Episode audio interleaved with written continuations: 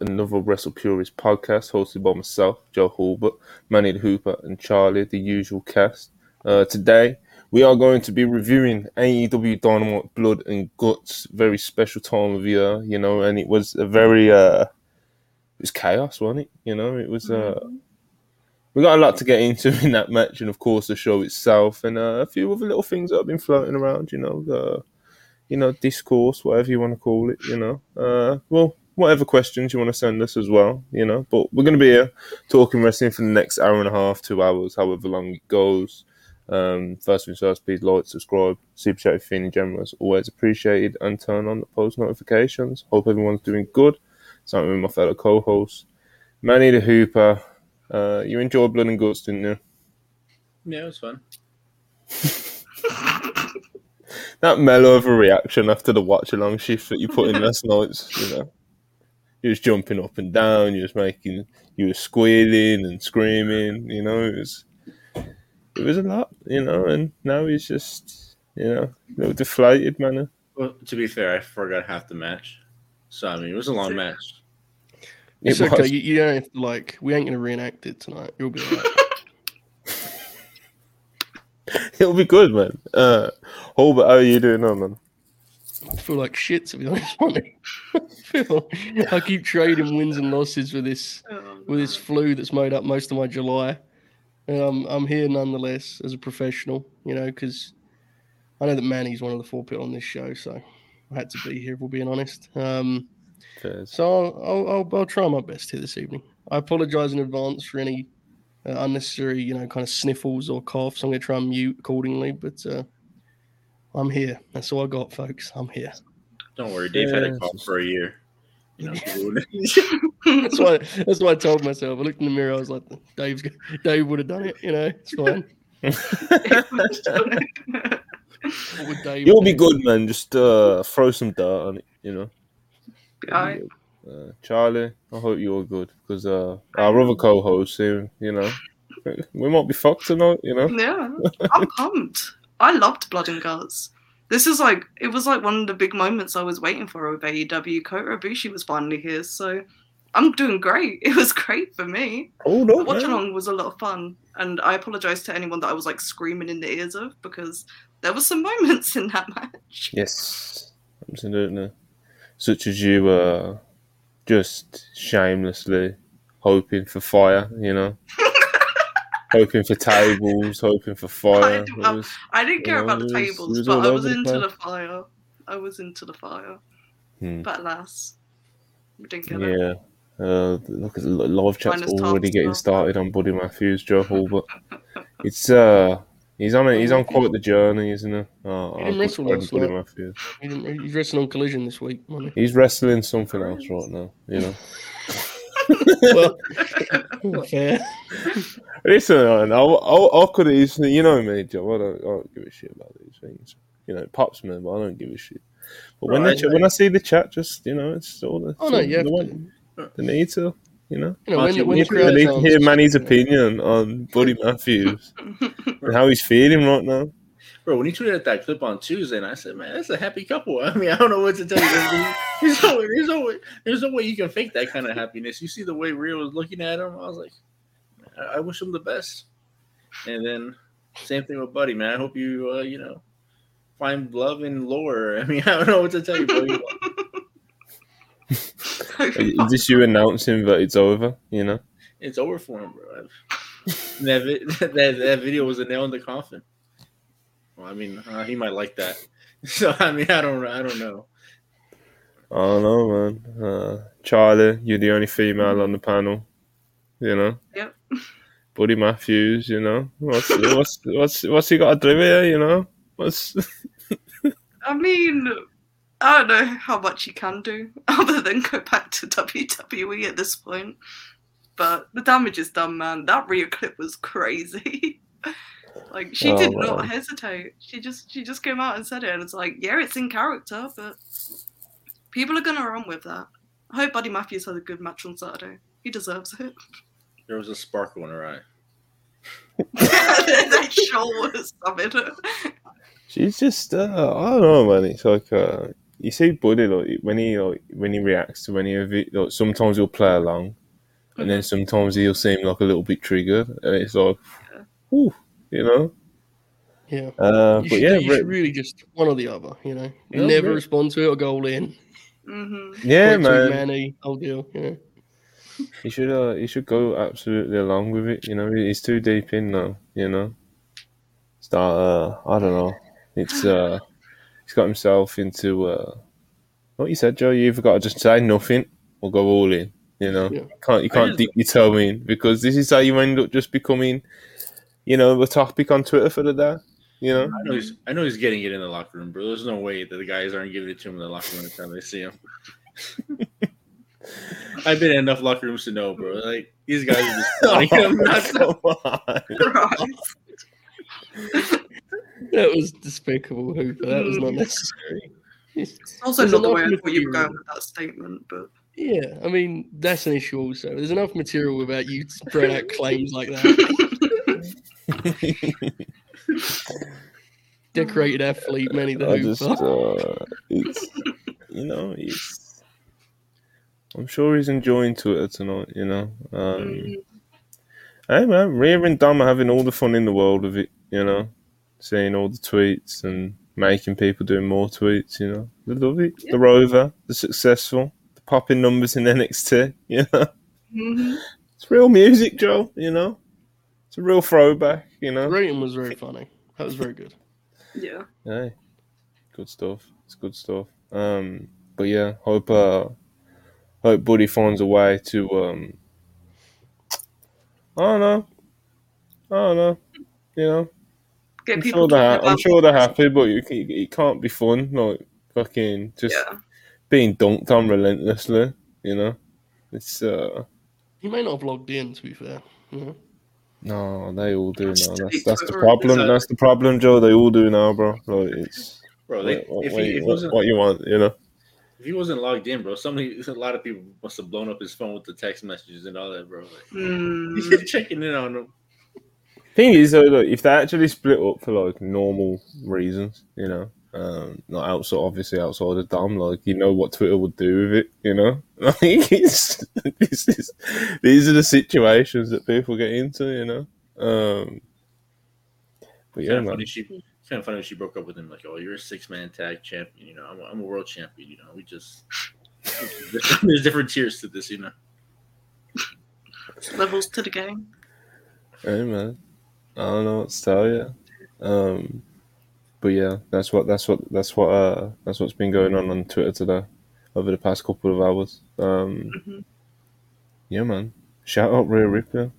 Um, what else has been going on on Twitter today? People have been getting very angry about Dark Order shorts, haven't they, Charlie? Yeah, It's um, you know, I have feelings about it. what are your feelings about it, Charlie? Tell the people. Dread. I don't want that match at all in, so I'm, I'm like, hmm, please stop trying to make this a thing right now, or do it in two weeks and then let the Young Bucks move on to other stuff. I don't know. I just, as much as they're gonna do the match again and whatever, I just don't want it right here. I feel like it's pretty fair to say that, like, at least with a, I won't say the, I won't even say the majority, but a very large percentage of the AEW fan base are kind of fearing that this is a possibility for all in the Dark Order versus Hangman and the Young Bucks. You know, uh, Joe, I was told that you would, um, you'd be quite happy about this. Was you? Hmm. Yeah. Check your sources, mate. I haven't. Uh, I haven't said I'm that to anyone, about not even in jest. I, I mean, uh, it feels like it's very feasible at this point, right? Unfortunately, but I don't know. I mean, I think it goes without saying that if it does happen, it won't be because like the Bucks are being cornered in the matter. They they seem to love working with those guys, so Yeah, maybe they're pretty saying up their unfortunate. sleeve. Well, yeah, I wasn't going to say it, but yeah, Charlie is pretty unfortunate. I mean, it's not I already ideal. buried, I already buried the Dark Order on the live stream last night. Anything I say now, it's just I've already said it before. I just feel like there's there's got to be bigger. Th- I mean, It's gotta be understating it, another way. Like, like There's a lot of bigger things. when they announced Wembley, if I'd have come on Mm. this show and said, "Here's my plan, guys. What if Mhm. the Young Bucks work the Dark Order?" Charlie may have legitimately punched her webcam like directly. He's like, Yeah. I mean, it kind of telling in some way, but We wouldn't be Maybe- able to be maybe- at a show together. Would have been ugly. yeah, exactly right. So it's just, I don't know. This is you know, this is when F, this is when FTR and you know the Bucks make magic. You know they main event a, a thousand, a hundred thousand, you know, per people arena. You know, It should it should absolutely be FTR versus the Young Bucks. Like it's very obvious. Yes. As a main event.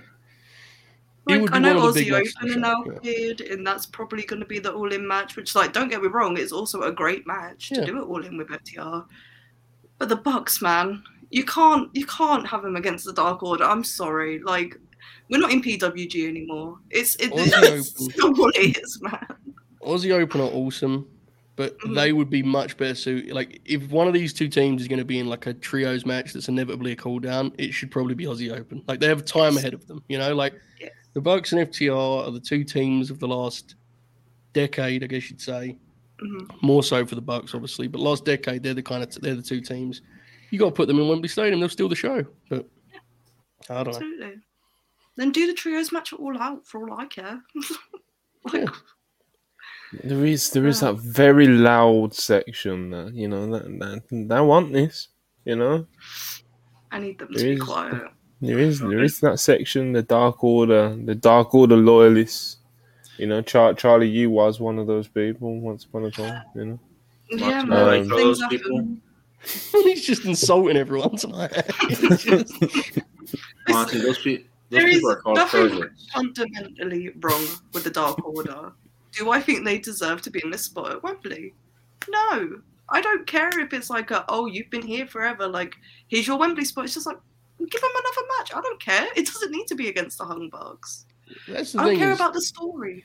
the match will be good because they have good 100%. matches. They're they're good professional wrestlers, but they've been so kind of in the background for the last for most of 2023. And I, I don't that doesn't mean you can't you know rejuvenate them and give them a new push because there's nothing wrong with that. Mm. But you know there's levels and, and when you have one of your top guys and your top team as a trio, they could probably be doing bigger things at your biggest show ever than wrestling Evil Uno in the game. But I don't know. You know what? I'm gonna is come up with a new. one na- match all out. I don't know. Yeah. Sorry, Randy. I was going to say I'm just going to call the people that say they've been here since day one, day one perverts. You know, what I mean, they haven't even been here since day one. who? Dark Order. Yeah, yeah, they've been here since day one, right? They they were there at the first All In. That's when uh even though like, Debuted on Dynamite. What if Yeah. I remember? I remember this. Why? Why does money do this to me? Evil Uno sounded like a pervert throne. I remember that. I remember him sitting like on a throne of That was on a Dynamite. that wasn't on a dime. That was an all Yeah. out. Is that all out? Yeah. I remember something They that done that was at all out. out. look it Oh up. man. You've lost me. Manny is It- right. First time for everything. Sorry, that was very Yeah. spiteful. Uh, I mean, That was quite. That was quite thoughtful. You know. What? I get a little bit Is wound this, up. is this about show that. real? Are we on the air right now? you live? Well, This what's thing up, on? Joe? Well, I could have What's swore for a moment there that we began to debate when Dark Order debuted. I think that's what just happened on this show, didn't it? Dark Order Me, me, me and Manny. Uh, I think Manny may have. Uh, you may have won that one. You know. actually I got the Manny date wrong. It was, a, misinformation. Now I'm confused. it was fight for the fallen. But you They know, were at pay per view where Orange Cassidy pulled up. Awesome. Anywho, So we still we uh we still didn't get to the bottom of it. That's that's the beautiful thing about this, you know. So we've been told it is. Here we go. We've got all out. We've got um fight for the fall in 2019. The first episode of Dynamite. Manny's right. Manny misinformation. I don't know what the fuck's going on here.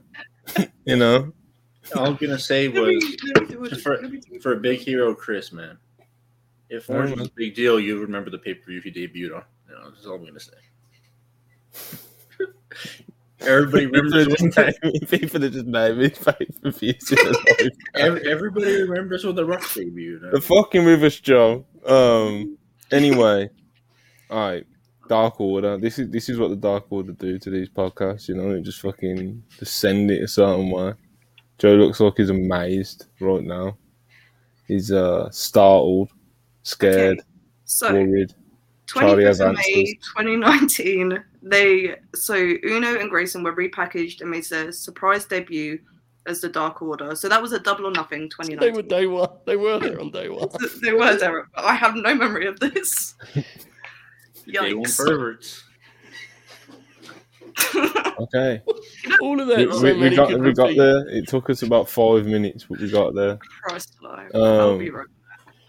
That's see, Joe. What I did. and there now was she's that gone. when a- Anyway, when a- um, that's when a comedian starts a bit, a joke at the beginning of the special, Mhm. and it never gets to it towards the end, and he ties it Yeah. all in together. That's what I. That was did. exactly what you did. That was exactly what just happened, folks. Man, he just did an ex- extended comedian bit right there. Speaking of extended comedian bits, um, Jack Perry versus Hook. Um, that's what we're kicking off the AW Dynamite with. You know, uh, there was a video package. Uh, Jack, you okay, Charlie? Yeah, continue.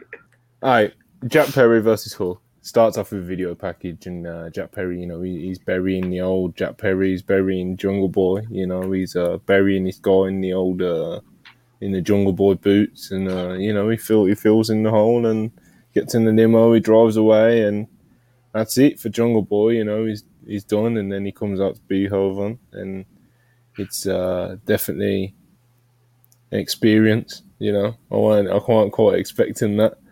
And uh, he's the new FTW champion. He beats Hook after a lot of um, shenanigans and stuff. You know, he hits him with the belt shot.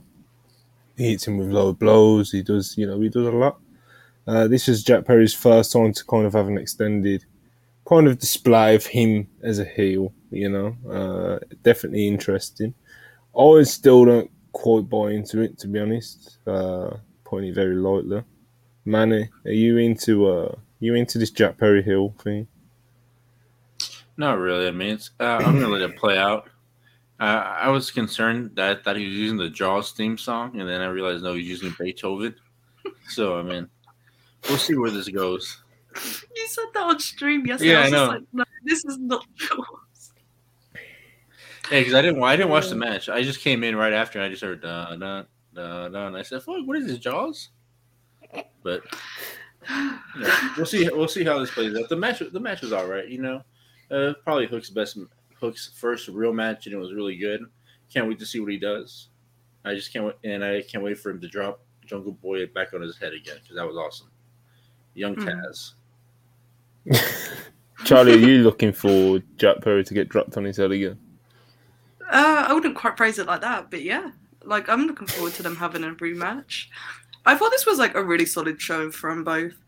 Regardless of Jack Perry's heel stuff outside of the ring, he's adjusted to the move set as like wrestling as a heel really well.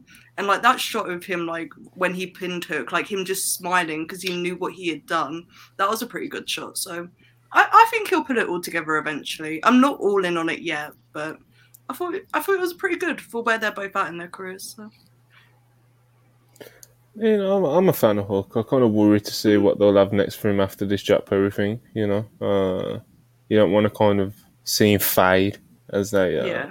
as what seems to happen a lot around there. But Joe, are you uh, you in on this Jack Perry heel? Uh, what you've seen so far, anyway. I thought this was very encouraging. From a performance point of view, I actually thought he did a, a hell of a job. The Mhm. presentation is currently like a blend of ideas. It's his first match, so they'll eventually find something more cohesive in terms of the look, the music, the way he carries himself. That you know, you have room to kind of grow into that. But from a actual performance point of view, I thought he killed it. To be honest with you, um, he was cowardly, but not so much so that it felt like extreme they used his more restrained moveset. They explained that as him not wanting to give the people what they want, so to speak. And I thought he did a tremendous job. I thought he was much better than expected, to be honest. He wrestling as a Mhm. heel. And on the other hand, I mean, Hook, this was a challenging situation. A first match as a heel on one side, and Hook's first real substantial match at all on TV, really, right? There wasn't a gimmick match. Yeah. I thought the match kicked ass. I mean, I think the finish was a little weak. I, I think if you were going to, you know, do um, the ref bump, you could have had a, just an extra beat to it, something slightly more elaborate than the belt shot. That's a that's a nitpick, but I really enjoyed this. I thought it was very good, and I think Jack's going to going to be given a real uh, something to play with here with this belt. I think it's going to make it a lot easier for him to get heat beyond just like you know you've changed, bro. He it's Yeah. like he can really have fun with pretending this is the most prestigious prize in, in wrestling. So I think this was very good. There you have it. Uh, we had to see there was a secret meeting. Don Callis and Jericho, you know, they're out for dinner. Uh, they're up to something, Joe. You know. Well, Uh, you, you still like how they're doing this? um, I mean, I Alex Marvez, you know, he's uh, his segments are funny. If that's what they're going for, bravo. Very, they're very consistent in that regard. I don't know if that's quite the idea, but him, you know, whispering, "This is great stuff," as they got this, they got this footage of Jericho talking to Don Callis was was quite the deal. I mean, this was whatever. It took up like thirty seconds. I'm not mad about it, but I would say that this was not quite as good as the prior segments. No. Fair. Um, Yeah.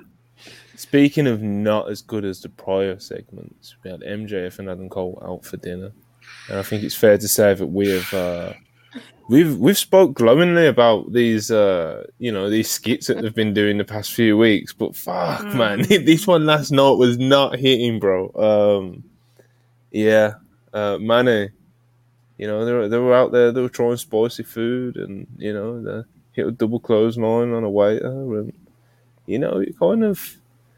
I don't know, man. It, it didn't hit quite like the past few weeks, did it, man? No, they didn't. Huh? I don't actually. I don't remember the past ones either. So, I'm, Yeah, I will. I will say the, the the I did laugh when the waiter did say that they were drinking hundred percent alcohol, and then uh, they were like when the camera cut off when they're about to hit the double lariat. I think that was very cinematic. You know, I thought that was very good. I'm glad you enjoyed that, man. Um, Joe, did you Mhm. enjoy this? Are you a fan of spicy food? Where do you where do you find yourself on it? two very different questions there. I like spicy food. I did not enjoy this. Um, I mean, here's what it is. It's like I thought this would actually would have popped you, money. This was very NXT. I thought, especially with the music they use in the background, very NXT. It's I uh, think he I think he would have liked it if it was like Tony D and Stash. You know. maybe. Yeah. I mean the uh, the live stuff. Tony made up Dan who? It, it wasn't Stash. That's his name now. That's his name now. Stash. Um, I didn't know if anyone else clocked it, so I wasn't Uh, going to say anything. I mean, there was some funny moments within it. Yeah, it wasn't not terrible. It just wasn't. No. It didn't reach the levels of it the didn't other. feel like- yeah i don't think there was a ton of thought put into the kind of general concept it was the, the sense i got i could be wrong but whatever man, who knows, man? Uh, yeah, again, you know, it was. Uh, he was he was pretty good. He was he was pretty good. But the other ones were like great, you know. Um, Yeah. Maybe some people enjoyed it more. We- We're getting a lot of L's in the chat, Joe. You know what it is, You know, right? if you, if, if you're one of the people that it was your favourite one, then Mhm. you know. I haven't been able to breathe through my nose for the last week but i don't give a fuck i've taken enough else Maybe I you don't need some of that segment was any spicy good. food. I'm confused. Where, where, Um, did, where did they eat this spicy food? Was it in Florida or was it in Boston? It was in Boston. They said that in in the videotape. had a- I was about to say that was like a pretty nice building. I like the theme of it. Cool. I just didn't think. I just, I just, I just was wondering because I mean that's like a Florida themed restaurant. They're leaning into a lot of the stuff that Adam Cole does outside of wrestling. Like he has this whole chili beast thing where he's like he was like trying to build his spice tolerance, and people that used to like watch their Uno streams would like pop for that. But it's like I didn't enjoy this one that much. I've kind of hit my limit on these pre-tapes, and I kind of hope that was the last one of this style personally. Because I think there's a lot more you can do with this tag team outside of these pre-tapes and their bonding sessions and whatever and now they're through the tournament. Do we still need them, or should we just leave it alone now? That's kind of where I'm at with it. the bro sessions, as they uh, Mhm. as MJF calls them. Uh, Yeah. Oh no, man. Oh no. Why- We'll why see. do Um, Well, I need one more video of them in England. You know them on the red big buses and then England. You know messing with the big red buses and then with the guards outside uh that palace you guys have. I think that'd be kind of funny stuff. Buckingham Palace. Buckingham Palace. cultured You want money them the to go on- hooper. London.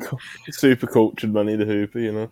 Um, but yeah, the MJF Adam Cole segment, it was, uh, you know, it was pretty good, but it just, you know, the other ones were great, I thought. So uh, that's kind of where Yeah. I'm finding myself on it. But still, good stuff. MJF Adam Cole, everyone loves them. Um, next up, I, f- I believe this was next up anyway. We had a Britt Baker squash. Uh, you know, we, we was in and out of there.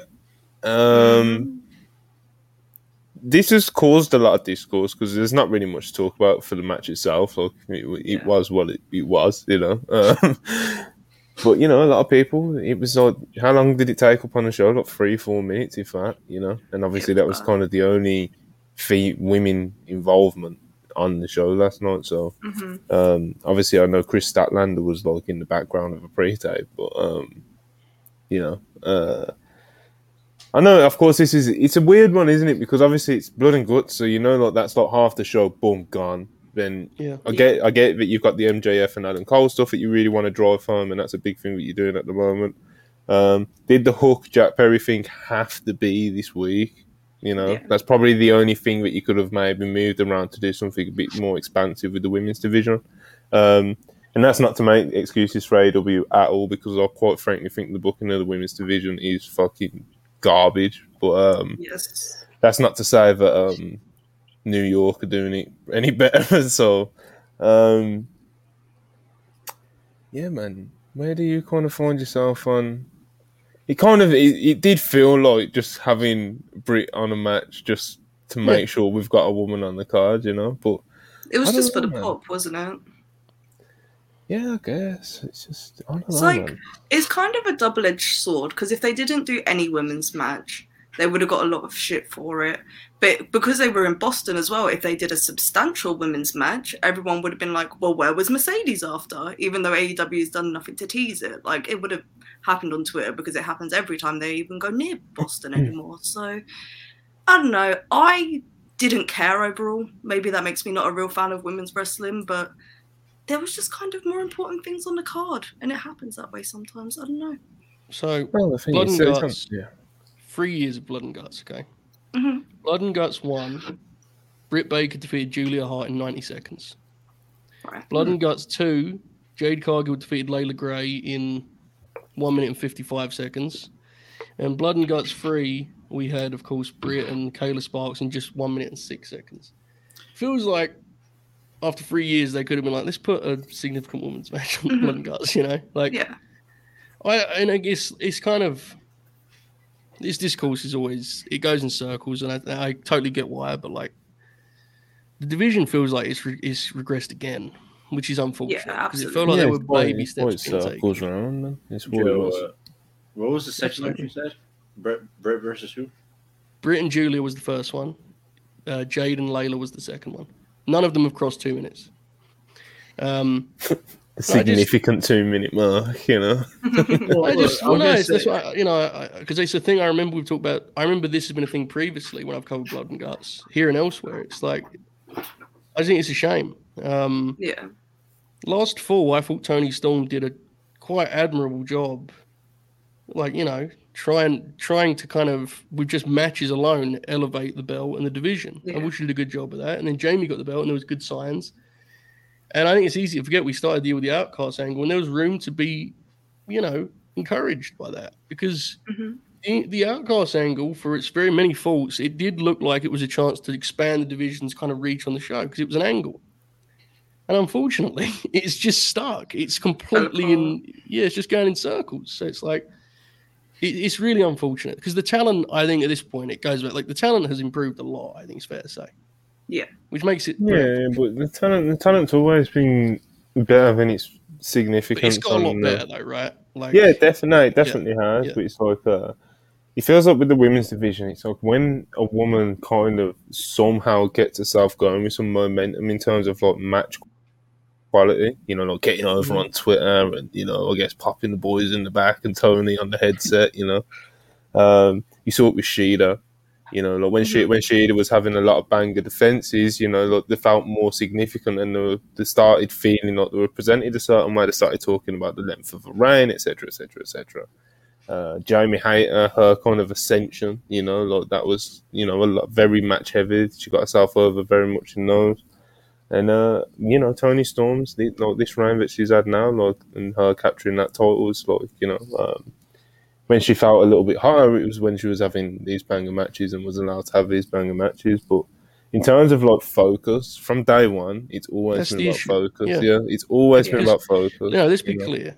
I use that blood and guts point just to say, just to kind of stress that this wasn't something that crept up on them. It's happened every year. That's that's what I was trying to get across there. But let's be clear, it isn't a match time situation.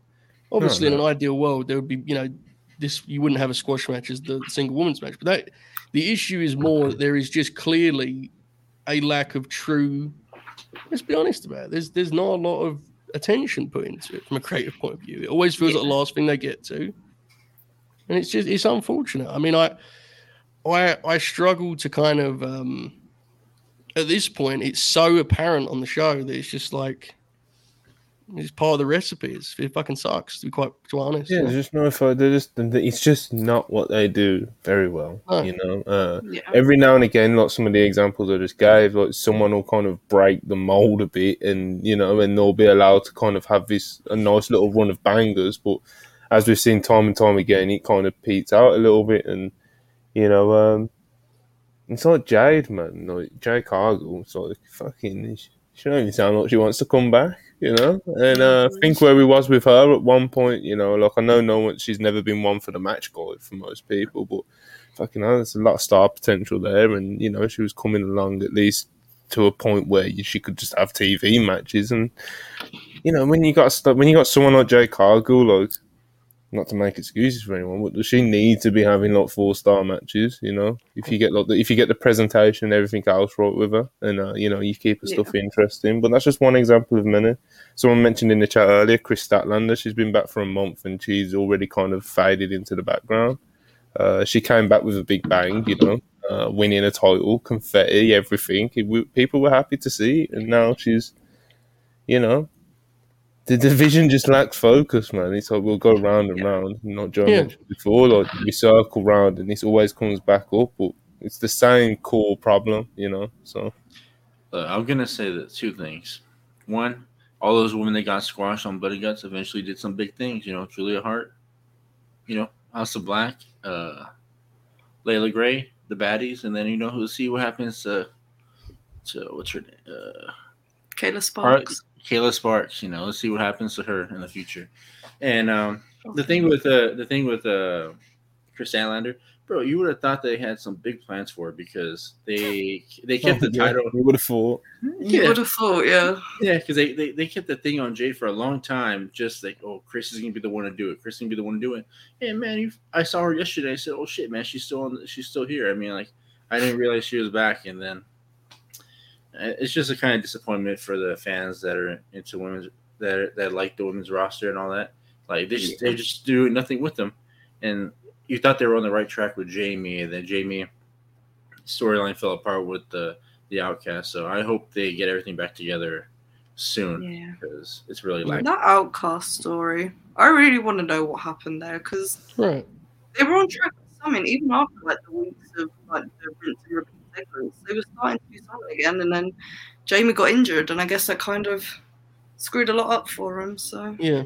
It was really already all- definitely going in circles, but I do wonder what Yeah. would happen if Jamie was Hmm. healthy. I, I really thought everybody thought they were gonna go for blood and guts. They were, and then I did think for a while, yeah. Yeah. and then they just kind of dropped everybody, and they didn't want anybody associated with anybody anymore. So I wonder Mm. what really, what happened. Because Tony didn't when you, when you listen to Tony do the interview, I only saw the quote, but he didn't really seem too enthralled with the wo- women's war games match. So Can uh, someone's asked in a live chat about Kylie Rae? Um, isn't Isn't she I've- pregnant? pre- yeah, yeah. I She's think pregnant. I think she is. Yeah, she was Yeah. pregnant. Um, and she had a trial at WWE, didn't she? And they didn't sign did. her, and then then she got pregnant. You know, uh, Devils Rising, uh, they're saying make Rampage a women's show, but I'm telling you, nobody's gonna watch that. Nobody watches Rampage already. I would. Yeah, I'd but do you, do you not think it would have That more would make me watch identity- Rampage. Yeah. Yeah. It, it would have more an identity as, as the woman's show than what it is now, right? Which is like the leftover food of AEW TV. I don't know. I mean, I I think that's actually saying that that's I think Tony Khan has liked that idea previously, and I, I'm not totally convinced the network has. To be to be honest, from Mhm. my very limited understanding of the situation, um, but I think that would be a cool thing to give Rampage. Like at least it would have its own, you know, purpose on the in the promotion. And the the concern would be that all the women's wrestling in AEW would just be in would be in that place. That would be the concern. Yeah, you'd like ideally we'd use Rampage as like a destination show sort of thing where you can uh, for the women anyway. So like you can do angles and stuff on Dynamite, and you can do kind of like um you know like angle slash matches, and then you do like the big matches on Rampage to hopefully try and draw people over there. But like you mentioned, man, like the network kind of uh, you know that is something we've heard, but like the network isn't you know very fond of it when that has been suggested to them in the past. So. Yeah. Um, maybe they could try suggesting it again. I don't know when that was suggested, but maybe they could try suggesting it again. You know, um, Someone made a point of that Bryan was injured, but they still did the men's blood and guts. It, it's a little bit different than Yeah, Amy get Hater being out because she was like the top woman of the division. Like she was the champion. Like it's it's a little bit different. yeah, it's different stories Yeah. as well because it's like the Blackpool Combat Club's like a full-on unit. Uh, The Mhm. Elite's a full-on unit, and it was a war of units. You know what I mean? Whereas like there was a lot of personal stuff in the, And not in only the that, you, you, outcasts of a feud. You know, uh, they could have done something with it though. To be honest, they could have still done a outsiders versus or day ones sort of thing. You know. Mhm. Um, I don't I don't want to get hyperbolic. I don't even know if I use the word right, but they like some some of these feuds some of these feuds have been going on since the start of AEW or even before AEW. So I mean, that's why I think this match happened because I mean Kenny and Takeshita have had stuff going on since DDT, and then you had the beginning of AEW with Hangman. Man, he explaining why blood and guts happen. like, bro, you ain't got to do this, man. I know that's why. I think I'll say this. I think it it sucks that Collision's emergence, it, like the women's match, is just taking the exact same place on Collision that it does on Dynamite. I think Yeah. that really sucks. You know, like Absolutely. Where's Thunder Rosa, bro? I know, I know. Uh, Apparently there was she's, talk she wasn't She's Spanish out, but she's uh. yeah. We need her back soon because she was on the main women advertised for the show. So it's like you know, Yeah. She's cooked. if that's who you're waiting for to try and build a collision division around, then kind of we're, we're just gonna have to deal with Julia Hart squashing people for the next few weeks. You know. Um, Mm. That's the other problem I think is Tony loves that. He loves that rotation method, right? When it comes to booking, he loves that kind of the you know you, you bring guys, you heat them up for a couple weeks, you cycle, you cycle them out, and, and it works to an extent for the guys. I think it has flaws, but it does work. But when you're only having one women's match on the TV shows, it like it's a lot harder for people to get connected to these wrestlers when they see them so infrequently, right? Because you're you're rotating like that, so it's just I don't know. Hmm. It's a shame. It's well, um, Willow's got some momentum. Yeah. mean, hopefully you can use that to build on something and have like Toni's still doing like great, you know. Uh, the outcast isn't exactly like disgusting; it's just not very fucking interesting. You know what I mean? So you've got pieces, and that's always been like I've said it. I said it earlier. Like from day one, they've always had pieces. Like yeah, the division's even better now, but yeah. they've always they've always had pieces to do good stuff with that division. Always, always. So I don't know what to tell people. Yes. You know. It's an evil laugh from Manny, you know. the downfall of women's wrestling in America, and Manny's just uh, laughing about it. no, I just popped a, at a at a comment. Of course, What was your comment? It was the one where Tony rather signed 2023 Chris Hero than Mercedes. You know where the priorities are. Yeah. hey man, um, you know why this- Manny laughed at that too. hmm uh, all right, let's uh, let's dive in some super chats real quick. Um, That's Karan, uh, two hundred rupees. Mox the MVP of this match. Without him, it would have been a high quality spot.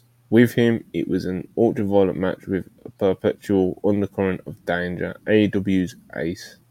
Real. real. Mark, Mox was incredible, man. Uh, That's very rude. Ma- Mox was. Uh, we'll obviously we'll get to it, brother. Uh, of course, Yeah. but Mox was the one who, you know, if you had to, if you had to circle one, Mox was the one bringing it. You know, I do Mhm. agree with um maybe the comment's a bit harsh with it, but uh, you know, I, I get the message he's trying to make. Uh, Yeah. and another one, another 200 rupees. Appreciate you again. Great main event with a terrible finish, in my opinion. Babyfaces having a 5 on 3 advantage feels weird, and the camera didn't even catch the fact it was Mox that tapped for you. Never replayed it either. Yeah, the lack of replay was something. Um, at least the commentators at least caught it, you know. Um, yeah. Eventually. but um, yeah, there was a product. You know, AEW's production has never been something that I myself was put over like over too much, to be honest. yeah. Um, but last night was kind of one where you know quite a lot of people noticed quite a lot of things that were uh, worth pointing out as faults with the Yeah. production last night, and this being one of them. Um, Mhm. Nothing- even uh, even the production backstage, like you know, some people the five on three advantage, you know, it does uh, you know, with the baby faces, it is something worth bringing up. But of course, when it just comes to all the camera angles and stuff as well, it's yeah. The, the five on three advantage though, like there's ways to explain that. Like there's nuances to the story with that because it all came back to like Kenny's promo on Dynamite, like how he, he said how they were gonna win, like with the power of Mhm. friendship and that, and that's what it came down to. The blood, like the Blackpool Combat Club, they were relying on people that they didn't have real connections with. Like yeah, they had a common enemy, but they'd also had problems with like Takeshita and Pac before, so they put their trust in the wrong place and it cost them the match. Yeah. We'll get into it more later, but I agree. yeah, I think hundred percent. conceptually, I think it actually works very well. It's just the Yeah. execution on production Yeah. side was. Yeah, that's what I mean. Like they could have like drove it home a bit more. That's what I mean, just Mhm. like from a production standpoint. Uh, but yeah, man. Um, we'll like Joe said, we'll get to it. Darren Walker, two pounds. Can't wait for the Max Caster rap on Collision. Um, yeah, Oh, man. 'cause the faces like that. Mm. Yeah, uh, we'll see. We'll see. Um, National Cody fan, National Cody Fan Club Association, four dollars ninety nine. Appreciate it very much. Dark Order shirts really fuels.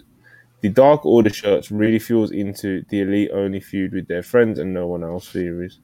But it does fe- it does fuel into the theories, you know. But you know they, they, they have worked other people, you know. But they do work their friends a lot, you know.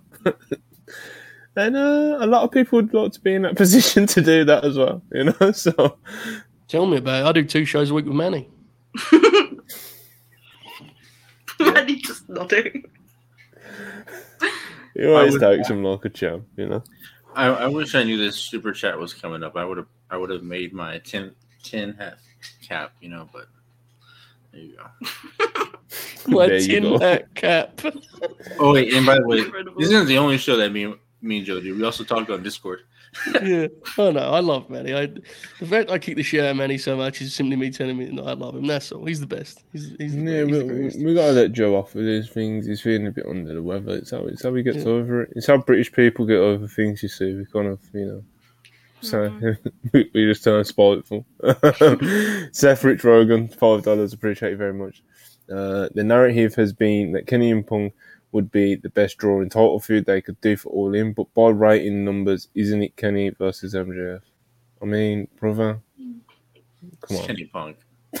you know, that's like that's just not one of those ones. Just like, come on, you're, we're a bit too deep in there. If that's the kind of the conclusion. Kenny, Kenny and MJF is a big one though. It's- It is. Huge. huge. They need to do that at some point Yeah, for the belt. yeah. People.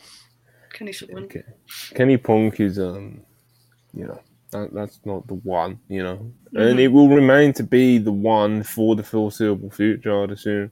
Um, Yeah. that doesn't mean that they can't do other huge things. Kenny MJF, that'll be absolutely huge. I hope we see it. Um, MJF versus Eddie, I think that would be huge. Um, Yeah. You know, there's like MJF versus Cole. If they can, if they'll stick the landing with um, them splitting up and stuff, and you know that that'll be huge as well. Um, Yeah. I'm still I'm still waiting for Kenny versus Eddie. I've been waiting for that there's, since. there's loads of matches, year. man. There's, Yeah. They've still got matches to burn through AEW. Though. Um, Absolutely. But yeah, if you had to sing, if you have to circle one, I think it's like unquestionably uh, Kenny Punk. To be honest, mate. Uh, Chris Eubank, two dollars. A stupendous evening of pugilism last night. Um, I mean, it was it was a lot. it was a lot, and we're going to get into it. Um, Andrew the Giant, five pounds. Appreciate you very much. Watch Flair versus Rock singles match tonight was real crap. Do you guys have any weird matches that are very two different eras you like? Uh, Jericho and Steamboat from 2009 is fucking awesome. Ricky hadn't wrestled in 15 years and they tear it up. It's tremendous. Joe and Kobashi. Yeah, Yeah, that's fair. I Yeah. don't have an answer to this question. I Can't think of anything. The Briscoes and uh, Rock and Roll Express. Sure. I never seen the match. I just, I just, I just Oh, no, What I are you don't know if he's talking answering for like you, me, or Charlie. I yeah, yeah, man. Yeah. Uh, Ste can never go wrong with Steamboat, even when he hasn't wrestled in 15 years. Um, Zayd Nadi, 199. That MJF Cole match was an acid trip. Incredible. Yeah, we're going to get to that as well. I think that's next, to be honest. Uh, Darren Cagey, $2. Appreciate you. If, Hey, only, man, Brits, um, if only I can upload the photo. I mean, you, you can always send it. No, no you, he cannot send that photo to you. He can't. he can, he can do it, bro. Shout out Oh, Darren Cagey, no. though. He's popular, so. You're gonna, you're gonna see that Monty, and you'll be like, "Oh no, I can't post this." No, you can't. Uh, D Dubs, 199, appreciate you. Or get rid of the three minute dance break in the tag. Um, Fair. Yeah, man, not when talking about cutting out things that could have made a bit more room for the women on Dynamite last night. Um, but yeah, like Charlie said, I guess fair. Uh, the people who put for that absolutely fucking love that shit, though. You know, so Mhm. it's it's one of those things, and that's always a weird one because it's like that that segment, that match got given, you know, a certain amount of time, and that's what they decided to do with that, you know. So, um, Jeremy Ross of Gungai Live, of course, the head writer, the head honcho at Wrestle Purist. Two pound super chat. He says, "Hello, Wrestle Purist. Shout out Jamie Ross always." Uh, Yuzura Hart, five dollars.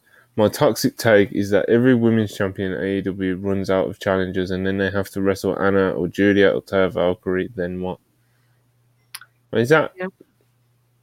is that a take? Isn't that something that you cannot prove, like factually? You know, like it's, I don't know.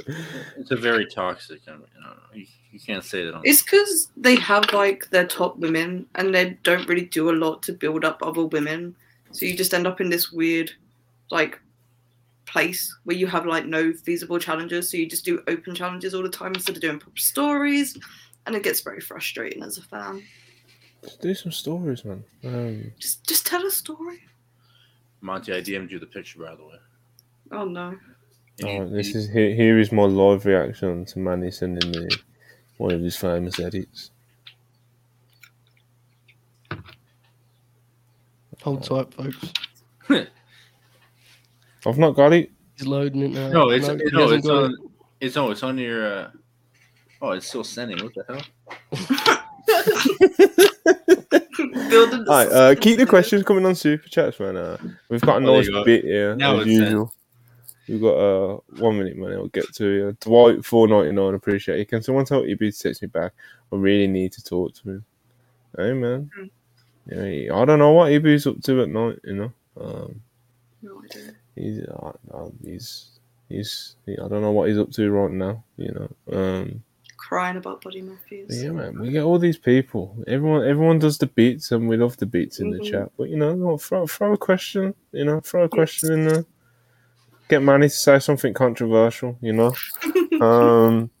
All right, Manny. What have you sent me this on? Oh, okay, so he's in. What the fuck? Oh no. It's- Why have you edited the gear like that? Like, anyway. Um, Do I want to see it? No, I don't know. I'm not sure. I'll send it to Um. Send it to you, Charlie. Okay. All right, more super chats before we uh, get back to the show. Showtime Spurs, five dollars. Appreciate you very much. I love the ending. Love KO's hate. Shout out to Radio Raheem. I mean, Cool. cool, Nice. cool. You know, uh, yo, uh, we've got Oh. Willow, Wi- Willow. We've got Willie, four ninety nine. Appreciate you. Hope MJF works. Out. hope MJF works at Hell Show style tag versus FTR. You know it pisses territory wrestler Dax off that MJF Cole gets bigger parts doing much less than FTR. I mean, I doubt, you know. I don't think he's that gotten to, you know. I think he killed it last week, so you know. That was that last night. That was like the most. I got really excited for that. I just just thinking about Dax and MJF in the ring together. Like, the way like the way the MJF switched from being a comedic wrestler to being like, oh, he started talking his shit while while Cole looked concerned and confused. Bro, it was so fucking awesome. That, that's for the first time I actually felt like MJF felt like the world champion. And I said, man, I was like, in my head, I was like, bro, you talk your shit, bro. I mean, fuck, man, you you told Dax Yeah. what's up and all that. It was awesome. Absolutely. And whilst Darwin, how many matches before we start having dialogue about Ibushi potentially being washed? Bro. Well, He he, was he out needs, for two fucking- I was gonna say, years. come on, man. He also Come re-injured himself when he came back. He's had, Come on, yeah, man. he's had a blood sport match, a match against Joey Janela, and a blood and guts. And you're Yeah, and you came judging for a little walk in the park on at Blood and. Guts, you know? like, like he's had three matches since the G1 Climax final in 2021. You, you can't call him washed right now because there's nothing real to judge him on. Like, you can't judge him Yeah, with the blood and and guts match. It's a blood and guts match. then before like the injury spell, which this is hopefully like the end of, like this is like the signal of the end of it, you know, like this big Mhm. return that he did last night. Because, you know, like Charlie said, he's been out for the best part of two years. Came back for a you know came back for a picnic with the Mania weekend stuff and GCW. And uh, you know, now he's back again. There's not a lot to judge. And before that, he was in the G1 final, hit, hitting a Phoenix splash. You know, so like, it's uh, Like, pair the time off with the re-aggravated shoulder. Like, cut him some slack, man. yeah, it's, He'll be fine. yeah. It's uh, it's, you know, last night wasn't exactly the most encouraging performance. You know, he Mm. wasn't terrible or anything. I didn't start worrying that he's washed, but you know, uh, you know, he, he kind of took it easy. We'll get to it. We'll get to it. Darren Walker, five pounds. Keep best friends away from Statlander on TV. Should not be hanging around with those clowns. Um, he's never going to give this up, is he, Darren Walker? He's uh, this best friends, Orange Cassidy. I do. I respect it to a, to an extent. The persistence of it, you know. If you're going to be anything you love, people be persistent. Especially Um, with super chats. Yes. Match 1084, 199. Man, I need an Omega Claudio singles match, dude. I mean, that third, that opening Yes. five, it was some nice stuff going on in there, you know? Um, definitely a match that I would not be turning down. I don't think anyone would, to be honest. Uh, Cody Willis, Cody Wills, uh, 499. Appreciate you. First show I've got to watch live in a minute. Always enjoy it. Do we do all these versus Roads free at WWE Starcade on the roads Yes. to Mania? Many are asking. Thanks. I'm for it, bro. I'm for it. Mickie James has been booked for the Rev Pro show the day before Wembley. She sure has. Ask I sent it questions. Charlie immediately. Yeah. Oh wow! Mm-hmm. Think we know CM Mm. Punk's wrestling, Manny? He comes out I with it. mean, That's what he has in the bag. The NWA Hero title. Collision needs its belt, bro. This is it. Was on. He was on the first holding. He, he might get that return booking. And We're talking about the big gold too. We're calling Mm. it the NWA. We're talking Punk had the big gold. He may have that in the bag. You never know, folks. Stay You You never know, man. That's, off the that's some real shit, bro. The AEW logo. Mhm. If it happens, you heard it here first. Could you imagine? Could you Like a, like a literal like, like for like big goal with just the AW logo on it. You know? You know, Maybe worth, maybe worth trying. I don't know what the courts was that about it, but it might be real.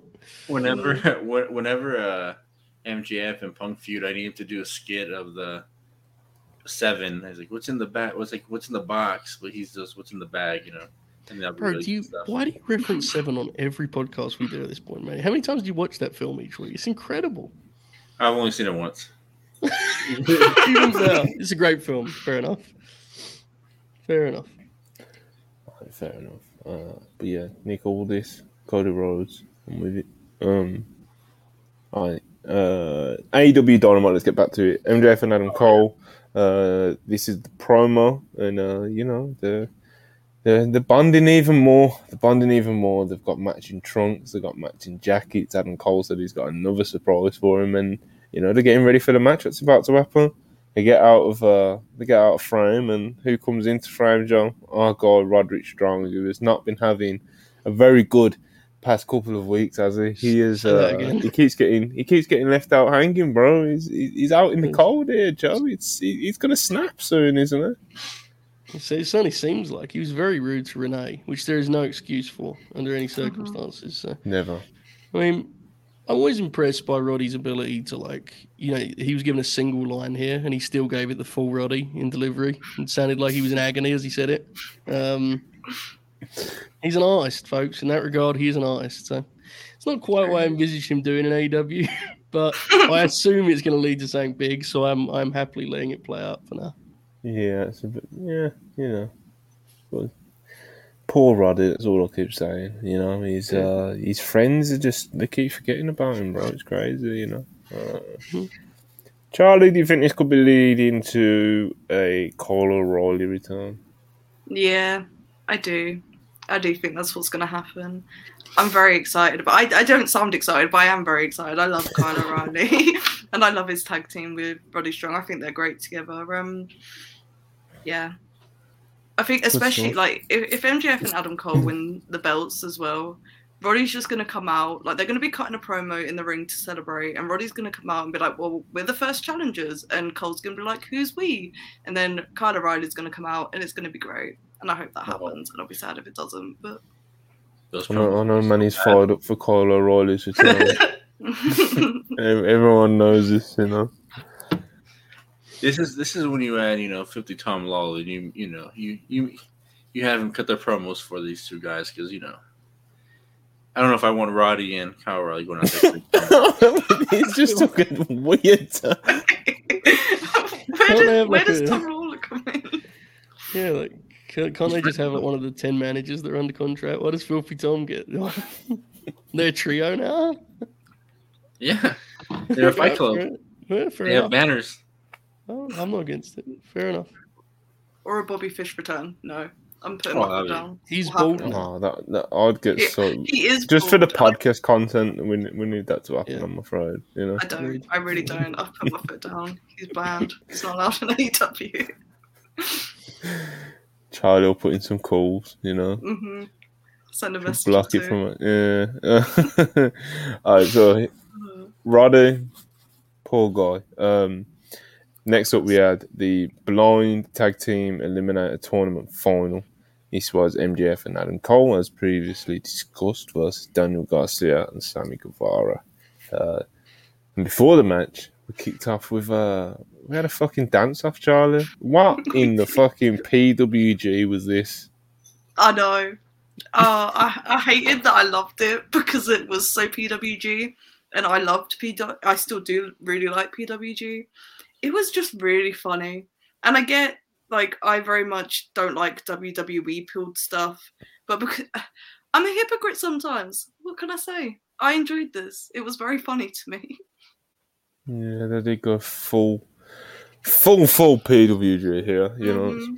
doing it on the big stage, doing it on AEW Dynamite. I don't know.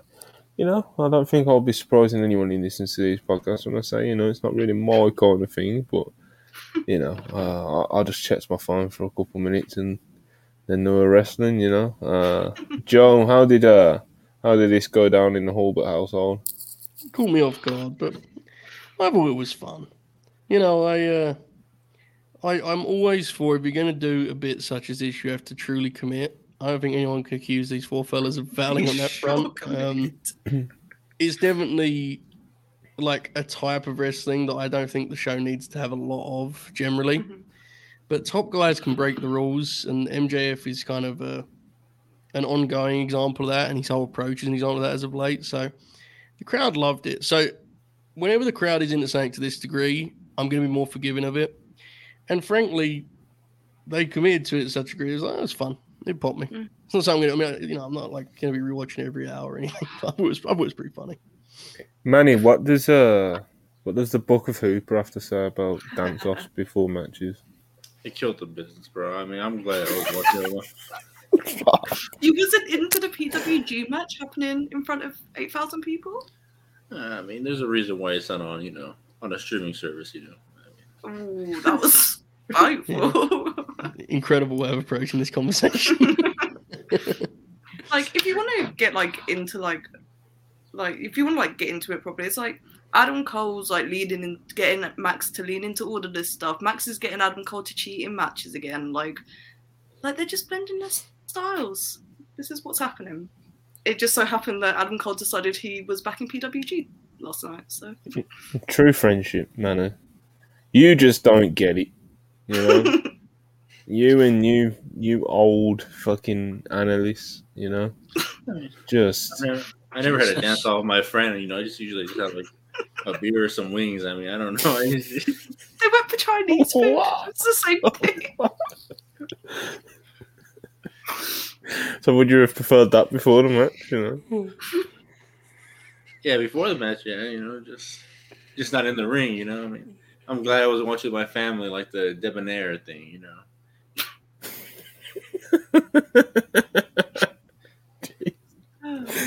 Uh, all right, man. Um, Like even Desperado said it right, man. He he should have been in public when he watched it. I mean, all right, Manny, whatever. Um, Shout MJF and Adam Cole versus Sammy Guevara and Daniel Garcia. Um, a lot of fun. They finally hit the double clothesline. Uh, there was a mashup theme as uh, MJF and Mm. Adam Cole made their entrance. MJF was just purely elated by this surprise by from Adam Cole. Um, and yeah, man, they, they were they're looking like quite the friends out there. You know, matching gear, uh, trunks, jackets. MJF did a dive. This is how much Adam Cole's getting into him. You know, he's got him doing dives and he's doing the indie moves now, Joe. You know, um, and like I said, they, they hit the double clothesline for the win. Um, Jericho got aired by Daniel Garcia and Sammy Guevara as they made the way back up the ramp. Uh, so of course that's uh, planting some seeds further there. Uh, what else did we have? There was the awkward bout moment. Adam Cole picks up the AEW World Championship, and he has, you know, he has, he, he admires it for a second, and MJF caught to, catches him in the midst of this, and he's not happy about it, but they calm down, they hug it out, they're still great friends, and they won the tournament. Joe, uh, what did you think of the match, mate? It was a really good time. You know, I think Max has basically worked. He's pretty much worked three house show matches in this tournament, Max and Cole, and I I say that as a loving endorsement because I love that kind of wrestling. And when you're as over as as these guys are, you can do that, and the people at home are having as much fun as the people in the building. You know, so I, I've always really really fun. Um, they had, you know, Sammy was able, to, especially late, was able to sprinkle in some of his like high spots and stuff, and Garcia was obviously willing to play ball with the shenanigans that that emerged throughout the first two thirds. So uh, I enjoyed it. I'm really intrigued as to what that formula looks like when married with FTR's formula of like you know kind of fundamental heavy, you know, hard hitting professional wrestling. I don't know. I, mean, I think they're going to put a lot of time in that collision match. Man, it's going to be very long that tag title match. So Mhm. I'm game for it, intrigued as to like what you know, like the kind of overlap would be there stylistically. Like genuinely interested. I think it'll be great. So I like this. I really hope they, they take that match very seriously and they don't do any of the bits before the matches like they did in the first two. But I really think that's going to be a really great match between uh, four really good pro wrestlers. So I can't wait to see it. Yeah, Charlie, would you, uh, you know, I know, I know you love the dance off and you love your PWG, but, you know, talk, talk to us about the wrestling, MJF, you know, uh, Adam Cole's rubbing off on him, like you previously mentioned. He's hitting dives and shit now. He man. is. Like, he's got to him. That's be huge.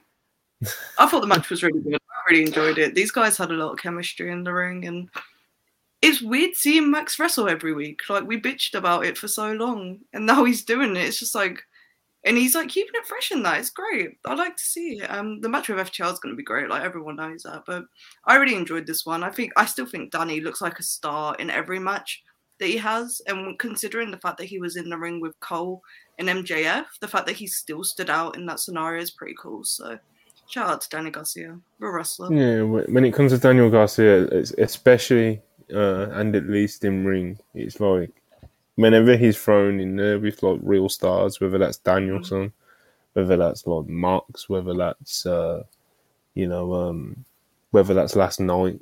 You know, he he he, always he always holds it down, man. He, he's great, and uh, you know, like I said, if he if he can hang with them, you know, he's got he's got a good like um, you know, reputation, you know, with the audience, whatever you want to call it. And he's got his little dance that gets over as well, man. You know, hmm crowd always pops for it. He's got he's got his things. People like him. You know, it's uh, it's good stuff, man. See what happens with this Jericho thing. Where do you see this one going? Uh, Manny, where do you see Jericho? Uh, he's losing his two nephews, man. He's lo- he's losing Garcia and Guevara. I think we're gonna see Jericho's final swan song. You know, this is gonna be the pinnacle of his last career. We're gonna see some great stuff, and um, with the Don Callis family. So, can't wait to see what's going on. And uh, I'm convinced, real quick, that uh, MJF should be a babyface. Freaking rules. Yeah, Yeah, I think sure should be. it feels like you probably. I think the play is probably getting to a point where the Roddy element we keep talking about is that him and Cole were actually fucking around all along, and they kicked the Mhm. shit out of MJF, you know, and like really Absolutely. to a level where the crowd is like kind of disgusted by it.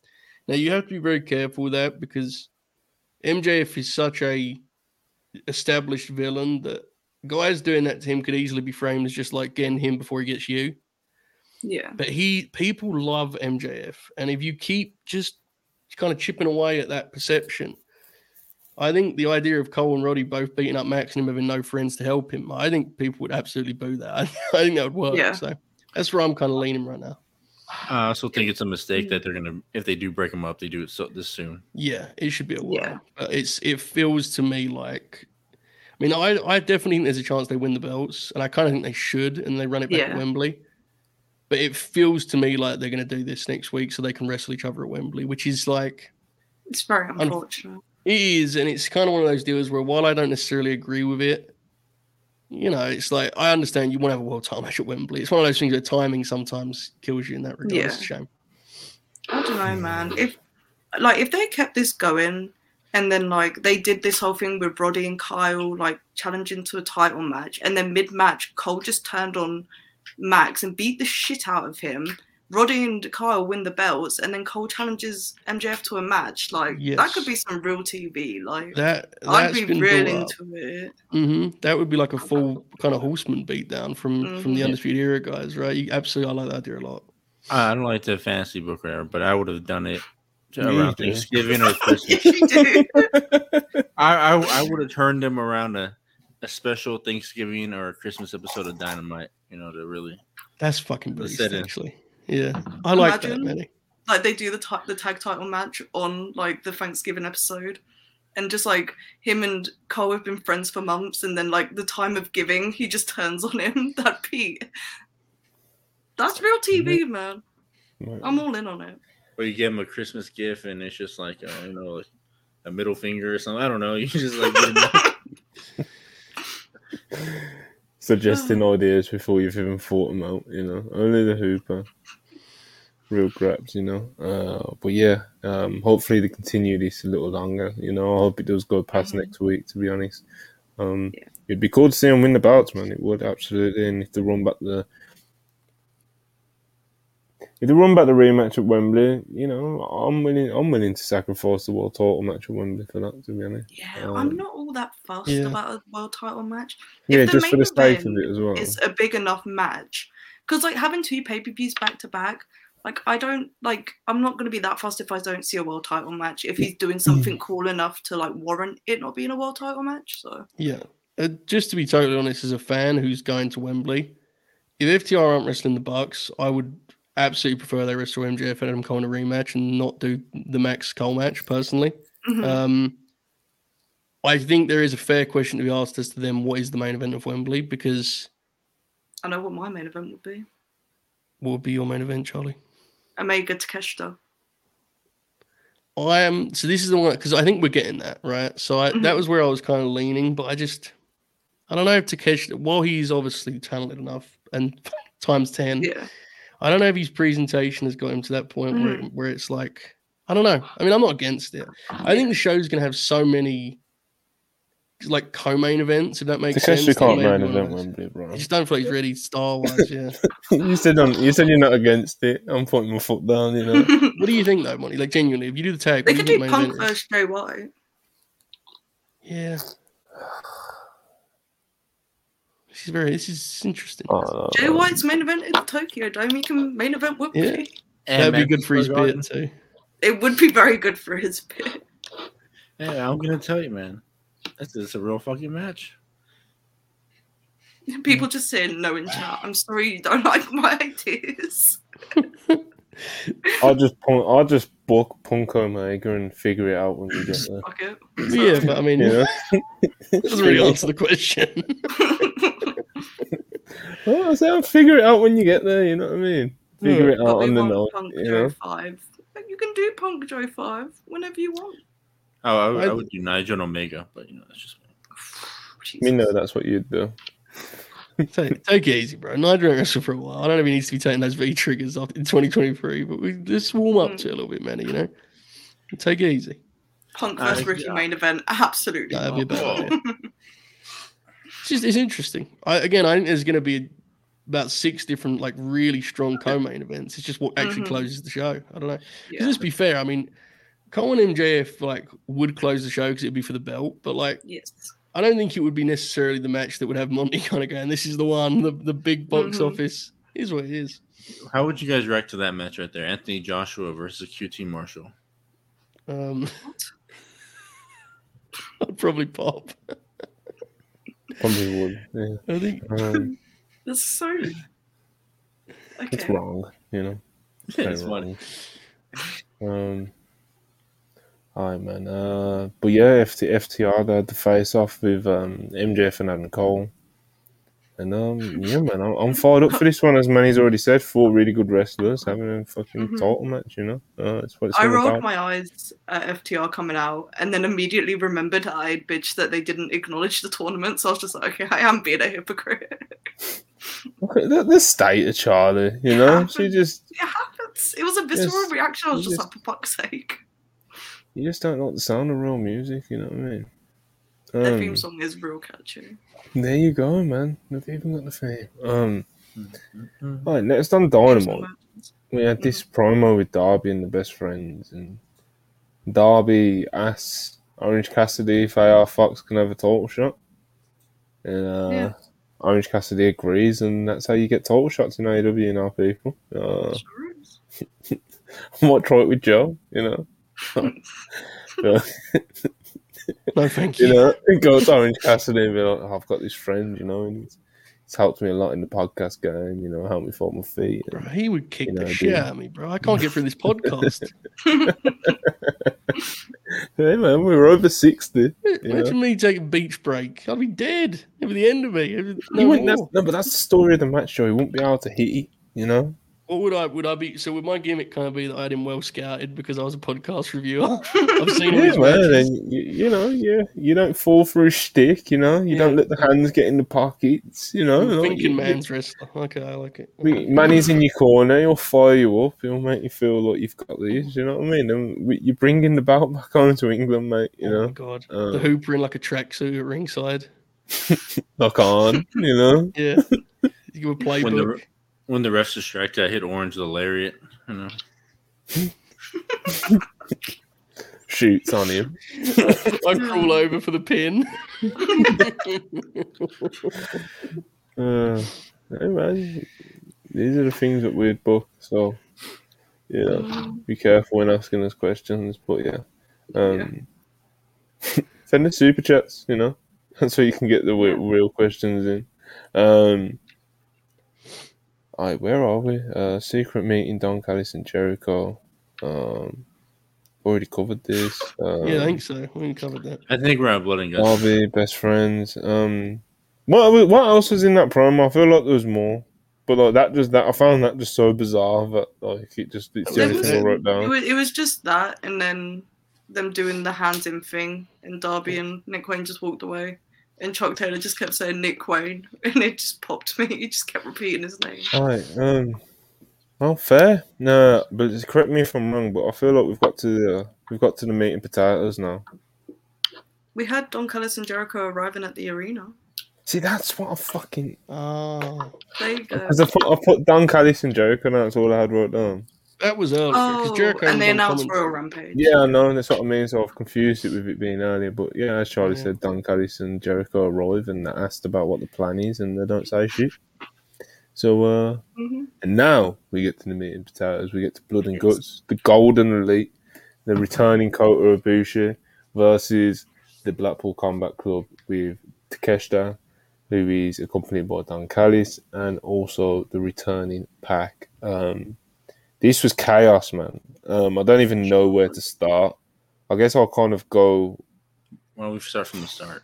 Yeah, I was, that's what I mean. Like I'll start. I'll just start with the starting two, you know, and we'll just fucking throw it. I was gonna throw it straight to money, you know. But uh, yeah, Cla- Claudio, number one for the Blackpool Combat Club, and it was Kenny Omega. Caught me off guard. Big part hmm surprised me. He was number one for the Golden Elite. Manny, your boy Claudio, he was the uh, he was the workhorse, bro. He was the machine in there from the start. You know, he came out walking through the crowd looking like a fucking machine. You know, Let's spraying the water all over him. Yeah, man, you look like an animal. I'm gonna say so. When you get the job done, you bring in the big guns, and that's Claudio Castagnoli. You know, he went in there to get this going, and him and Kenny, you know, they, they did their stuff. You know, I, I think they had more in them.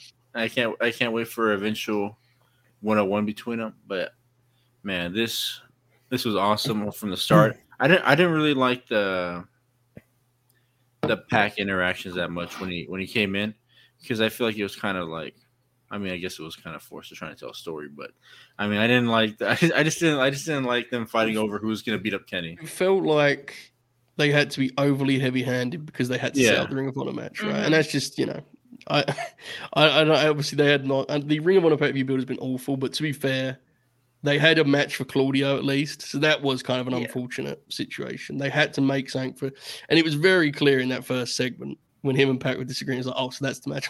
you know, that's clearly the match on Friday. So, it is what it is.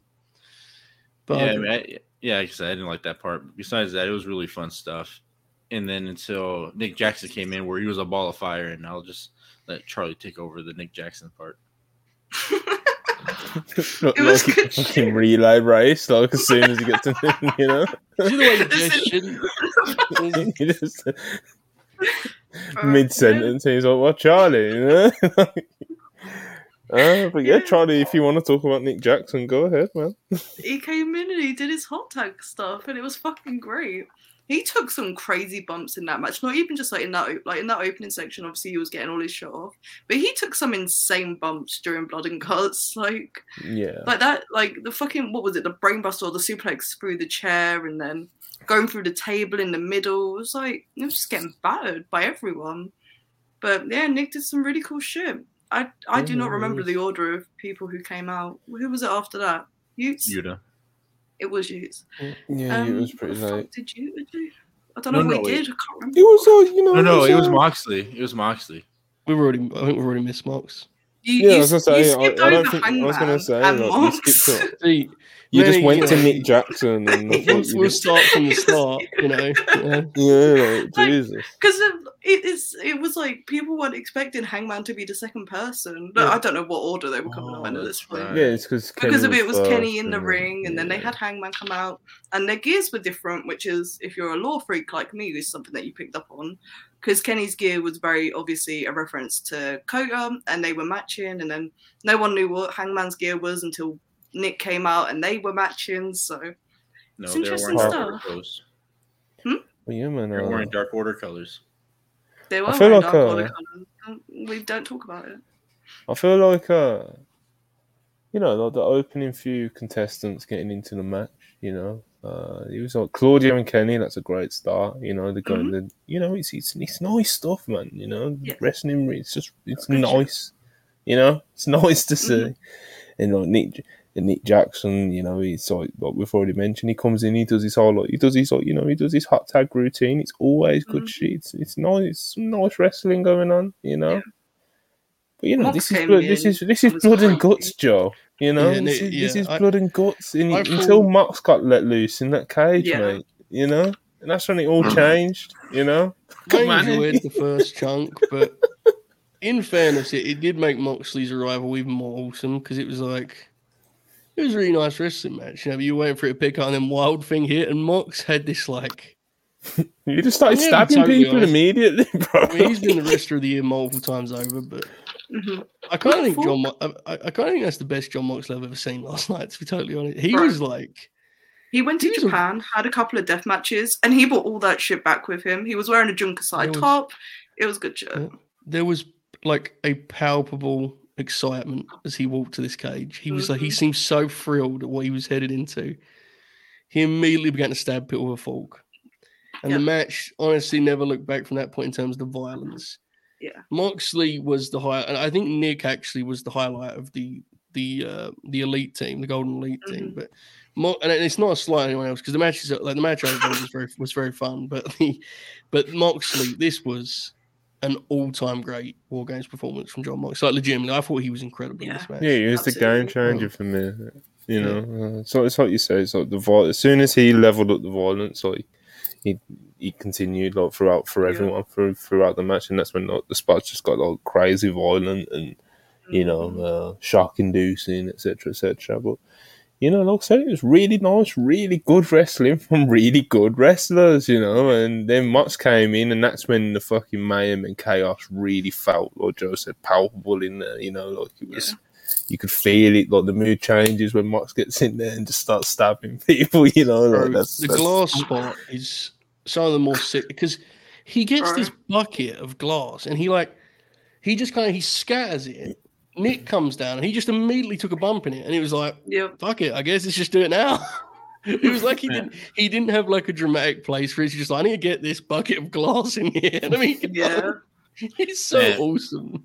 Moxley just coming here, just stabbing people in the head and the stomach, and then just like, bro, he's fucking awesome, bro. He was wearing a signed Jun Kasai shirt. Nobody does that. He Yeah. was wearing a signed shirt, going in there with screwdrivers and maiming people, blood everywhere. He understood the assignment, bro. That's all you can. Right. A lot of these guys they won't get color besides Nick and Moxie. They were just, just like it was just awesome. Moxley was bro. trying his best to get color. I don't know whether he was meant to cut Kenny and Hangman open and it just wasn't working because he kept going back to it. Like he tried for a good like two minutes He to get color on one of them. by the end of this match, he legitimately looked like he was like he'd walked out of Every time they scene. cut back, every time they cut back, he was covered in more blood, and I It was I don't know where it was coming from. You couldn't convince me that he wasn't back was covered. It was uh, it was insane. Absolutely Like insane. it kind of looked like he'd scraped the back of his head on like one of those Yes. like nails or the s- whatever the fuck they were. Like No, they were. I they think were, that's uh, what Phillips happened. screwheads. yeah, that's yeah. I think Yeah. when he when someone posted that picture last night, I saw that. But Yeah, he's a real animal, you know, like He's oh, insane. like, there's that real feeling of like, oh, Max has been let loose now, you know, and Mhm. uh, that's what you want in blood games, bro. You know, like you want Blood that games. feel, you want that Blood games. That fucking rules. Wait a second. War, ga- Blood war games. games, blood and guts, blood games, you know. you figured it out. I will say figured it out. too, the the announcers these matches are really hard for the announcers and there's some things they miss, Mhm. but they did a good very good job of, of establishing the idea that you just put across there, Monty, of like when Moxley was making his entrance, they were like, "This is the match designed for Jon Moxley to be most done." It it captured it very nicely, I thought. So Yeah. credit to them on that much at least. I don't know if a man is supposed to bleed as much as Jon Moxley. I don't know, but I don't, I'm I don't glad- know where he gets it from. yeah, I don't know where he gets all that blood from, man. He's, freaking, got it he's, a, he's a savage. He was meant for and this he, company. he didn't let up that entire match. Like if he wasn't down, like recovering from a movie, he was doing something. He just weren't resting. Like He's Oh, just like walking around like looking for stuff to fall in and throw people towards. You hear these stories of when the people lose that much blood, you know, they're dying. You know, Eddie Guerrero, famous story during that Brock match where he thought he was gonna die because all the blood he Mhm. lost. Bro, Mox, he will lose double that. Like this is the kind of guy we're dealing with, a true sicko that loves this sport. And the day he leaves is gonna be a sad one, and we'll never recover from this. You know, I gotta say, the placement of the Red Cross ad, like people are talking about it in chat now, that was it made me laugh a lot. Like what a fitting ad to have during Blood and Yeah. Guts. that was a pop. Uh, Always that was a good interesting ad placements, you know. Um, Mhm. But yeah, the violence really picked up, including the uh, the bed of screwdrivers. It was a very, very scary visual, you know. Um, Horrifying. Kenny Omega was the first person to feel uh, the wrath Mhm. of these crazy Jon Moxley toys that he brought to the ring, you know. Um, yeah, man, he sets him up, and Moxley goes to throw Kenny Omega into it. Omega puts his foot in the way, which looked pretty painful to start off with. Mhm. And then, you know, it looks like he's going to reverse Moxley into it, but nope. He gets drop kicked into this bed of Phillips screwdrivers, and uh, and then it falls on him as Yeah. well. It was brutal, man. This was definitely one of the more brutal spots, and uh, that came into play a few times. That, that bed of screwdrivers, but uh, Mhm. yeah, man, there was a lot, there was a lot of spots going on there. There was uh, they got up on top of the cage. Uh, Pac gosh. hung from like the roof of the cage and done like a stomp. Was it to Nick Jackson? Uh, Yeah. Bro, I can't believe they almost they almost missed that, bro. That's super crazy. Like, how do you miss Yeah. that? I'm glad they got the replays from like every angle possible because the angle they showed the initial one on was a bit shit, but I I also like how Tony Schiavone acted like he's never seen a double like a double stomp before. Yeah. But Yeah. have you um, seen a double stomp from someone literally hanging from the rafters of a cage? Like, I thought Tony was actually really good in this match, but he had one very unfortunate moment when when Claudio was getting ready to feed the buckshot and he was waiting for a long time, and Tony was like, he sees him coming. he was like, folks. Claudio is he sees him coming, and before he was just had to stand there and take this bait. I mean, it's what it is. Shit happens. There's so many moving pieces. I don't mean it as a criticism, but Tony probably shouldn't have had just guessed on that. You know, mhm. it was it was quite the deal, but it is what it is. when they were Um, on top of the cage, I thought someone was about to die. Yeah, Because, like- terrifying. Yeah. Your reaction said was as much as well, Charlie. yeah, my reaction on the Twitch live stream, I was just like, oh my It's god. like you've never watched wrestling before, you know. You thought like Nick Jackson was, you thought Matt Jackson was just gonna like kill a young Willie, you know, and all They on threw television. Sammy off the top of the cage last year. Like there was a full chance that he was Yeah. off the top of that cage. I actually like. I'm not a big fan of the deal where they climb up, but I actually was pretty cool this year. There was no big stunt. They teased one, and then they just used it for that legitimately like innovative Mm-hmm. deal where he where he threw the uh he dropped the tacks through. That was That like was actually so a cool, idea. Yeah, that was good. They announced they announced a new match for Death Before Dishonor, and bro, I gotta say, man, these guys are fucked. Master Wato, Taguchi, and Leon Ruff against the Mogul Embassy. They're Wait. fucked. Okay, that's that's such a random. I mean, it's always going to be a random match because it's a trios match. But Who's okay. fucked? Wait, the the wrestlers or the promotion? The New Japan guys are fucked. Oh, okay, killed by when you said it, I thought you meant like Ring of Honor. You Oh, these no. guys are fucked. To- Totally Leon's gonna eat them alive. It's, it's done. I got you. I got you. He's a loose cannon, man. Um, but yeah, war games, bro. Uh, violence, a lot of spots, a lot of stuff that'll make you squint, a lot of stuff that'll make you cry. You know, and uh, Kota Ibushi's entrance, Kota just, like, Ibushi, man. Yeah, soaking it in, because he didn't really know how to react to the crowd. It kind of felt like so he was just like soaking it in as he walked to the ring, and they did the same spot twice where he went through and battered everyone. But it was just cool enough that I popped for it both times. So, God, I love Karabushi. I was very happy to see him in an AEW ring.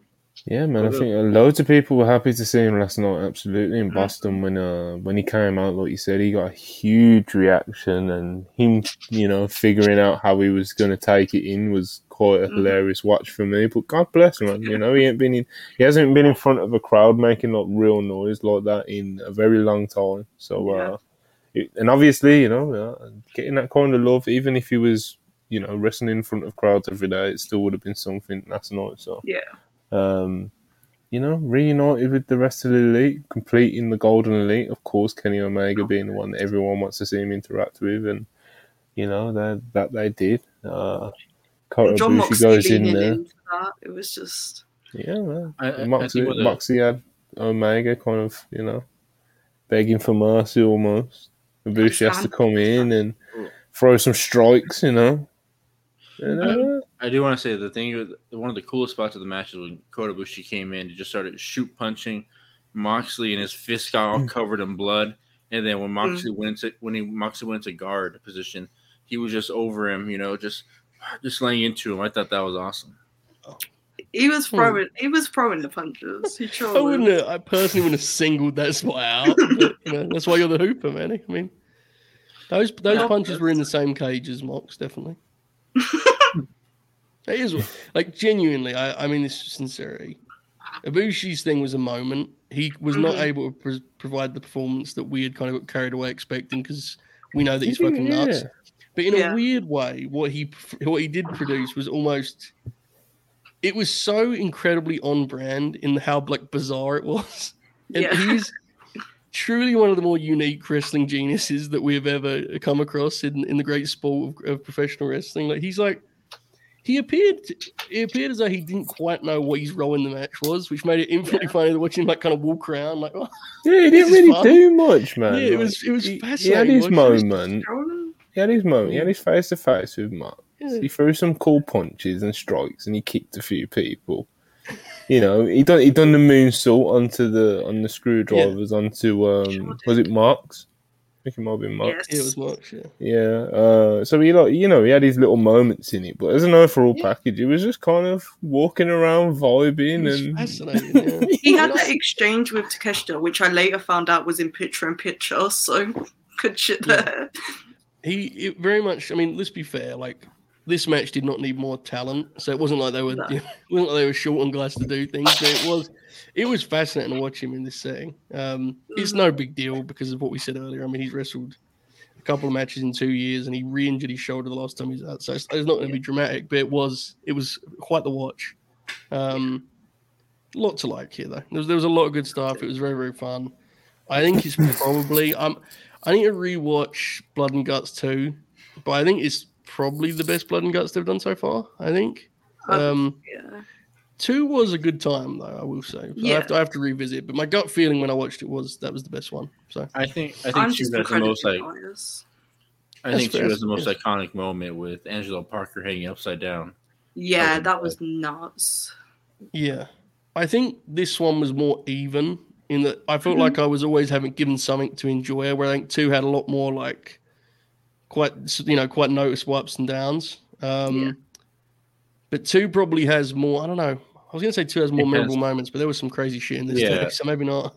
I th- I think I think one no I think three was the better match, but two had the better moments. That's like the Yeah, s- first Anarchy in the arena and the second one. You know, like right. I think the second one was better, but the first one had better moments. I mean, I think both of them are really good. The, the key thing with this match is genuinely is like you have to. I think that the fact that people tuned into this and I expect it to be like a 25 minute 1995 War Games. Not 95, Yeah. that was a bad year for that. Like, do we know what Blood and Guts is now. And I think you have to kind of approach it as its own thing. And within that thing, I think this was, I think this was the most polished effort from the performance point of view. Unfortunately, the production was anything but right, and that's that's a shame, and it, it hurt the finish, which we'll get to in like in more detail, I guess. But, um, but yeah, I, I really really enjoyed it a lot. Absolutely. Yeah, me Yeah, too. there was a lot to like. It kind of uh, it was it was chaos, bro. It was like Yeah. I said, like it was it was some real nice wrestling, you know, good wrestlers doing good shit, and then Mox gets in, and it's just fucking chaos, bro. And from then you get all these crazy spots. You get screwdriver tables, you get Kota Ibushi, you get fucking, you get this and that. You get, you know. Charlie worrying about young Wheeler Yuta's life, literally. It was a valid Um, concern. I mean, man. Um, but yeah, the finish is really you and nearly dying. You know, uh, he, get- he gets hung up by Before Hangman. Hangman and Kenny hit the last call. Like they finally Mhm. did it. They haven't. They've had a few matches and they finally hit the last call. So that was got a good very cool. moment. They It got a really good reaction. reaction. People, I'm, I'm, up, I was annoyed that the commentators didn't call it what it was, but Yeah. it is what it is. The crowd knew what was up, so Yeah, yeah there was definitely some stuff that I think if you could have it back, they make. I mean, ideally they would just know it, but there was definitely some Yeah. that felt like caught the commentators off guard. They would, I think, added to the presentation if they if they had a, a better kind of grip on it going in. Um, Mm. But it's very hard, I'd imagine, to translate to the free announcers the the many ideas within a 50 minute war games match. So yeah. you know, it kind of is what it is. Uh, let's let's talk about the finish a little. So, as you said about you, Yes, and I'm getting to it now. I, especially on rewatch, I actually think the finish is like kind of awesome in Mhm. theory. And like the idea of that as an addition to Jon Moxley's character and what that means for him as a character, what that means for his place in Blackpool Combat Club, and what that says about him in general, I think he's like really compelling. So I'm, Yeah. I, I absolutely am for it as the finish. Um, some timing issues slowed it slightly. It didn't have it, didn't have the punch, but the main issue again, and it's I feel bad constantly, you know, being the same drama, but like they just they need to get that shot of Mox. You know, it's like I Yeah. it's I don't I can't imagine truly how hard it is to direct one of these matches. Like I, I bet it is absurd. It's impossible. But if there's one shot you needed, you needed something of Mox here, right? You, you just did, and that was a shame because it it took it made the finish much less dramatic than it actually like you know it, it could have been. It could have been very very. Mhm. It could have been very very uh, impactful, I think, but nonetheless. Mm, it's um, you know, like you said, Joe, it kind of it kind of let the finish down as a whole, you know, because uh, the finish as an idea, as a concept, it's it's pretty pretty neat finish, you know. Um, it makes sense, you know. Really, it takes it, Mox gives it in for him, and it's just. You know, they just didn't, they didn't capture the magic that they were supposed to, you know. Um, Don Callis walked out with Takeshita.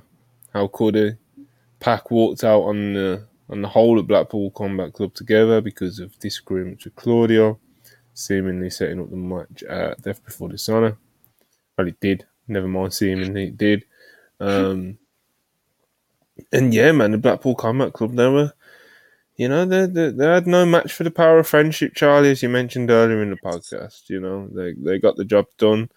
The mercenaries weren't enough, and uh, Blackpool Combat Club, they just, you know, the uh, the show ends with Mox kind of sat there dejected, kind of reflecting on uh, what had just happened, disappointed.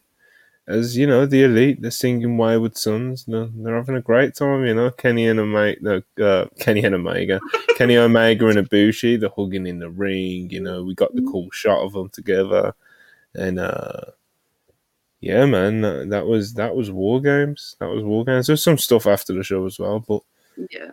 Yeah, what what do you think of like um what do you actually think of the finish in terms of like a storyline sense for Moxley? Uh I was gonna say Manny, but I'll throw it to Joe instead because he's disappeared on the It's very, very compelling. I, I especially because of how the Texas Death Match ended, right in uh, Yes. at Revolution. You know, I, I love it. I, I think Moxley is like for all the violence and stuff that takes the headlines. I think he's actually like a very interesting um, character. You know, like the Hangman feud was really interesting in that regard. I remember when he had the line about like "you make me a better man." I think he said at one point, and like this kind of idea of like Moxley has like his very own moral compass that has been kind of apparent throughout his AEW run. And it is maybe not traditional or conventional, but there is certainly a sense that that he sees that he feels some sense of honor to what he does, right? Yeah. And you are, you know, he, he could have kind of just leave him there and, and and let you know just hope Claudio make a difference, but he clearly actually cares about you. What that Yeah. means for the combat club, I think, is compelling because I I think there's a chance that that like kind of spells the end of his time in the group. To be honest, I think they really might do that because I think they may do the deal where Dragon. my apologies, folks. Where Dragon um, doesn't even get why you would ever do that, you know, and kind of completely dismisses it, and they move in a different direction. So, very Yeah. interested what it means for uh, for for the Blackpool Combat Club, and more specifically, the Eddie Kingston program. Yes. Eddie Kingston can very reasonably say, you know, that didn't work out so well, trusting the mercenaries of Mhm. Takeshita and Pac. And maybe, just maybe, if if Bryan Danielson, who I know he's not around, but maybe he can do a promo, or if Claudio even, that'd be even better. If Claudio questions Moxley's decision. Yeah. Under pressure. If Claudio says I was I was I wasn't handcuffed. There was no reason to surrender that match. That would give Eddie an awful lot of material, right? Like so I don't know. I'm really into this, and I because Moxley has a lot of input on what he does. I'm excited to see kind of how he pieces it together. Because like Claudio and Yuta have this bond where like they do all the tag matches and that. If you have Yuta being mad with Mox that he gave it in, because Yuta Right. didn't tap himself, he like showed no indication of giving it in, which is why Mox did what he did, Mm-hmm. obviously. But like hi- him and Claudio like being like going against Mox and being like, well, we could have had that. Like, why did you give up? Like, all it would have taken is another few seconds. Like, but Mox has been in that position himself. He knows what it's like to be wrapped in those chains. So, and oh, Eddie coming back and Eddie being like, well, I told you so, sort of thing, and Mox throwing it back in his face that he just left for Japan. Like, there's so much material there. It's going to be great for Moxie. Like over the summer when Eddie comes back, there's so much for him Yeah. to be doing.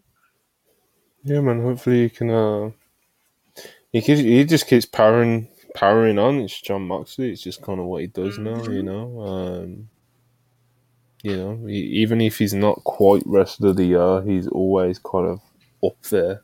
You know, Yeah. Yeah, that, he like, definitely is top up there. in that like top top category. You know, Absolutely. um, he's Um, an animal.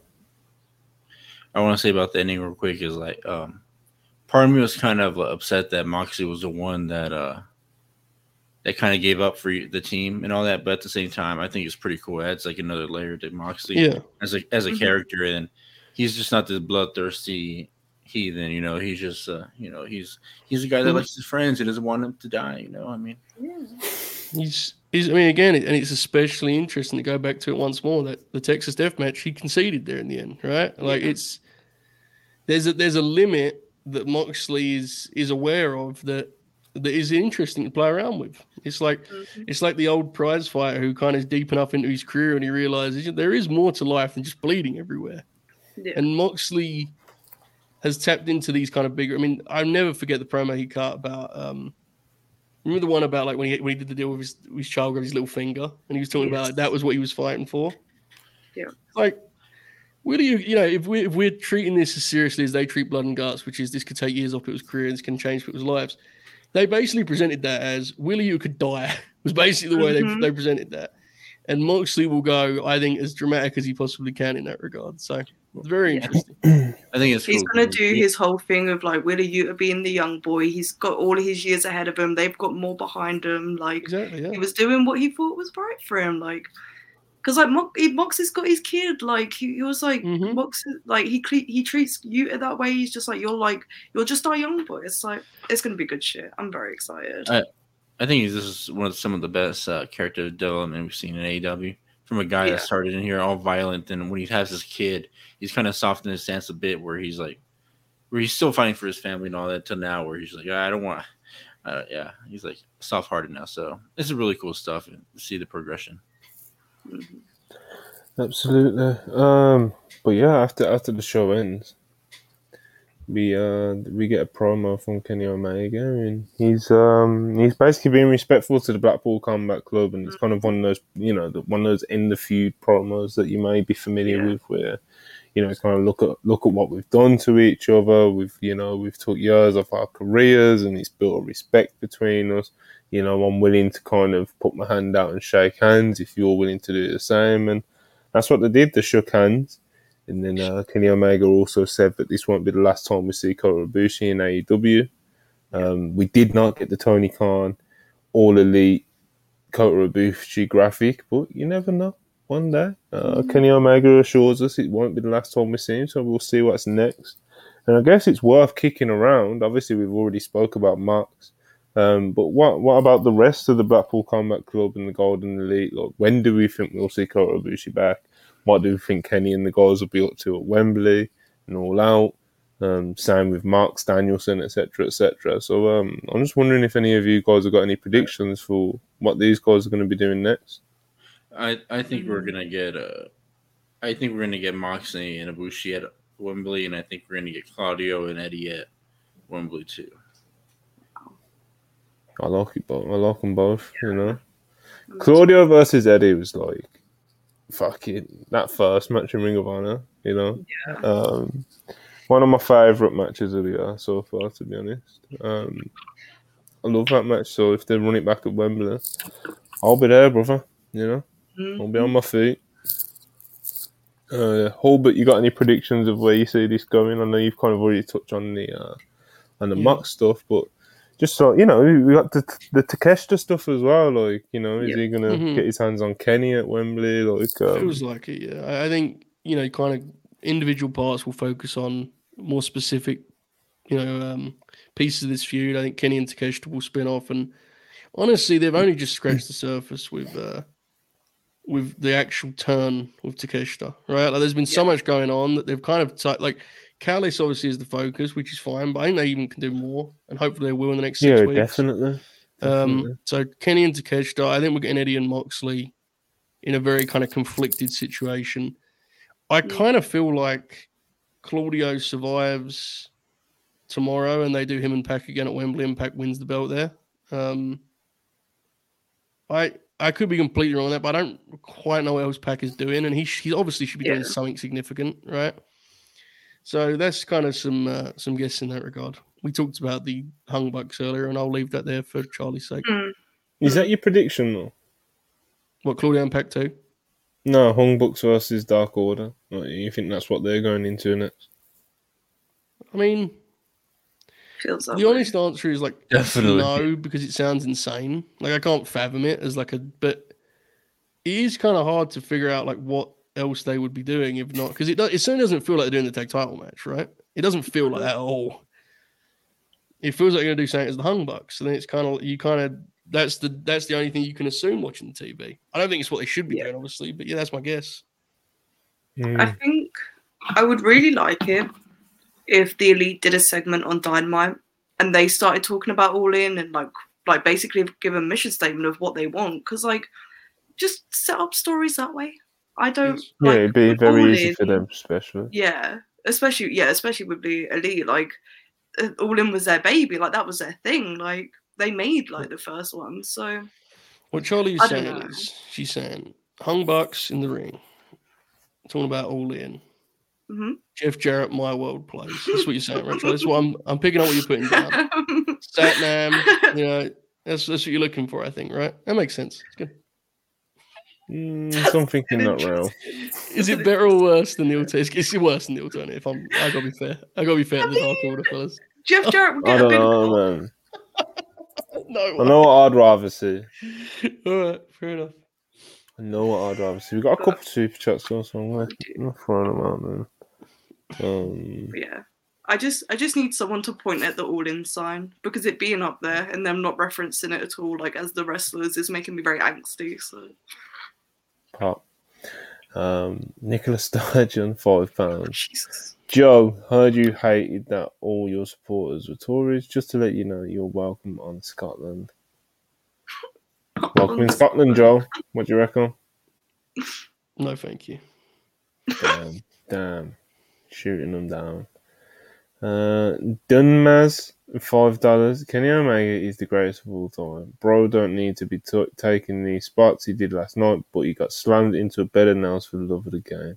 There was a lot of people doing a lot of stuff for the love of the game last night. You know, uh, Charlie nuts. That's a good point.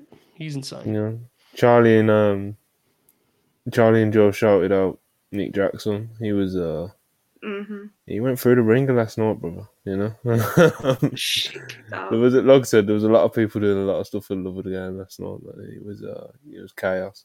Darren Walker, five pounds, says, "Will you go? Will you guys be watching the Ring on a pay per view?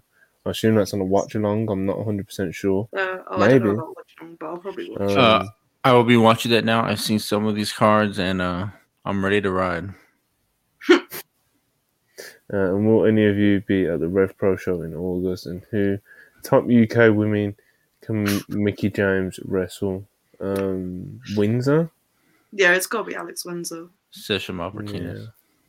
Such a yeah, shocking, Um, man. I mean, and- I can imagine the type of match they would cook up, and I don't know whether Rev Pro would do, put that on on the copper box. Oh no, man. Uh, the Pro Wrestling Podcast, uh, good friend of the family, uh, one ninety nine. Sup, well, member of the family. You know, he helps us out with the Instagram page. Good friend, part of. All the same, we appreciate him very, very much, especially when he sends through a little super chat. You know, we can't complain. All right, man. Um, well, what else did I have written down?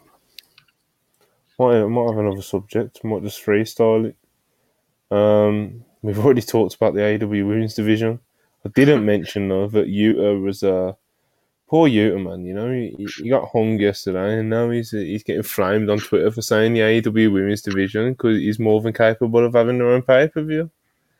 And uh, I think, judging off our conversation earlier about the women's pay, women's division, I don't think we think they're quite at the stage that they uh, Mhm. they could should be putting on their own pay per view. But it'd be nice if there were at that stage, wouldn't it? You know, um, Yeah, I mean, even like, like WWE, I mentioned earlier, so they ain't doing a great job with their women's division either. But Oh, like, when they done when they done Revolution, bro, like it was cool, man. You know, it was Yeah. cool. So, you know, and I mean, you was just yeah. uh, he's being support. You was like yeah, like, what do you want him you to know, say? No, 26 year old young dude, and he, he ain't gonna be like, nah, bro. Tony's fucking yeah, like, up. oh you no, man, division's cooked, bro. Like, yeah, he uh, he said what you you meant, what you're supposed to say, and he like, yeah, I think they're capable. I think they're kidding. They're hundred percent capable. Like, you know, it was that kind of vibe. So, What was the context of the question? Good question, Manny. do you want to? Re- do you want the full quote? Manny's is- a is like- big. Manny's a big full quote guy. It's famous. Oh yeah. I mean, this is like when like they said like, what is Ja Rule thing? Like, who, who ca- like I mean, like who else? I mean, what, what This is not the same. It kind of is actually. He's like, what is what does you have to do with the division that you? Yeah, AEW has like 50 coaches. They're asking Wheeler Yuta who's just trying to do his gig. Man. but yeah, man. Um, I'm so glad I put that out like this. My God, Manny you just get so victory high, laps you get, his own yeah, comment. bro. You yeah. get you meant to do that after the show, you know.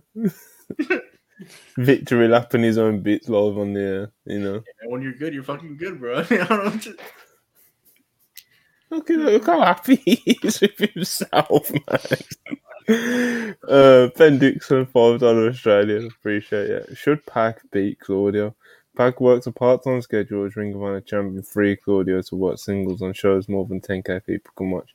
But Claudio can work, work those shows anyway. Like he's clearly not exclusive to Ring of Honor. Like he was just in fucking Blood and Guts. So you know, um, no, don't let that, don't let that, um, don't let that excuse slide past you, Ben. You know, that's what I'd say on that one. It's really But, hard. um, to, it's hard. should to Pac beat the show. Claudio though? I don't know. It's just I I I don't mind either way. I don't watch a lot of Ring of Honor. that's the thing. It's really hard to have a strong opinion on who should win these matches because it's like, look, I, I don't mean this to be grit, but like it doesn't feel like this version of Ring of Honor is going to be particularly sustainable. Like, I don't know if they can do this much longer. I mean, I think it's going to change in the coming weeks and months, which is, I mean, that's probably what should happen because this pay per view roll up has been like insane. So So the the matches they added to the show are Komander versus Gravity, which I think is gonna rule. Who's Uh, that? some- Gravity is the Bandido's brother. Yeah. Is he good? Yeah, he's cool. He look he looks cool. He's been Cool. on. He's been on. He he's looks. been Hold on, a- Manny, Manny, Manny, Manny, Manny, Manny, Manny. I'm Have you 90% watched him sure have a they've match had- before? Yeah, I seen. I mean, he, anybody looks good against Rey Fenix. I mean, Fair. good answer. he comes out. He This comes out in has an been astronaut nice. gear. yeah, I've seen that bit. Yeah. Yeah, the the righteous are wrestling the the Dark Order in a fight without honor. Samoa Joe versus uh, Dalton Castle. Wait, the righteous versus Yeah. who? The Dark Order in a fight without honor, a very prestigious prestigious step. So you know. Yikes. And um, let's see what else is going on. Oh, I, I think I don't know if it's confirmed or not. I didn't see it because I'm not watching the show. But they said uh, uh, Athena and Willow is the main eventing. They should, to be honest. That should be the Makes sense, doesn't it? Considering it's the only actual, like, you know, It's the only like, match with yeah. story. it's the only match that's been like built for this Mhm. show. If that makes sense, it's like, yeah, of course, Claudio versus Pac is a quote unquote bigger match, you know, but like it hasn't. Yeah. This, you know, this feels It's like it's been like- built to this point with real purpose, you know. With Yeah, and it's not like Athena. it's so big that it has to close the show. No. Either, you know, like not by any means. Yeah, I'm with so. you, bro. Wait, Komander's also Bros and Bandido? I don't know about that one, brother, but Mm, Hmm. yeah, that's Charlie about it. doesn't all- watch Ring of Honor and rolls her eyes hearing about the actual the match, the actual main story of Dark Order and the Righteous. I mean, fair, yeah, I did do that.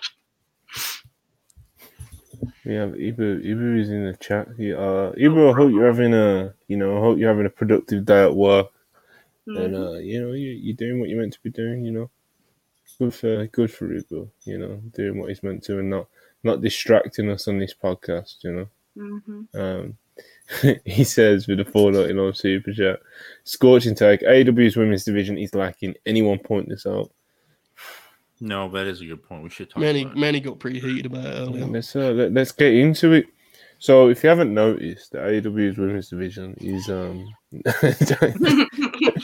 We just go all in. We go into it again for another twenty five minutes. You know? Fight Um, forever. This all right, so we're one minute fifty five. We're one minute, one hour fifty five minutes into this podcast. You know what? Because I'm a completionist, I want us to get to two hours. So I'm opening up the floor to the live chat and to my fellow co-hosts to just kind of throw some subjects Uh, or random questions question. at us. Go on, man. How long did you guys go on Twitch after I left? Do you guys keep going or? we went on for a little bit. We didn't go that long.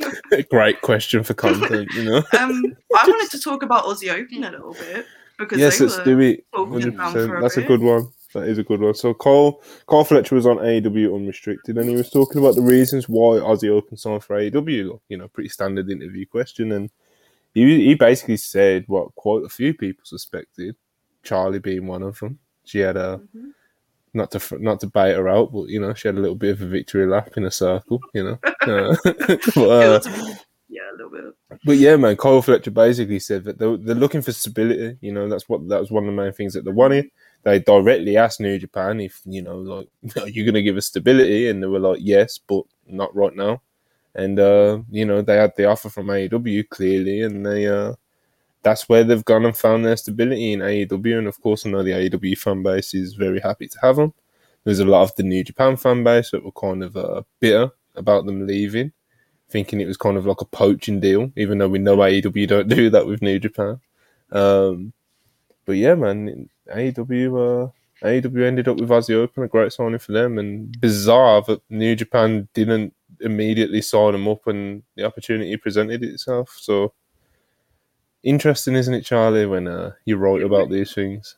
Mm, really is interesting because it's like New Japan obviously has value had value in Aussie Open because they made them double tag champs. Like they clearly saw a lot with them and wanted them to do a lot for the company.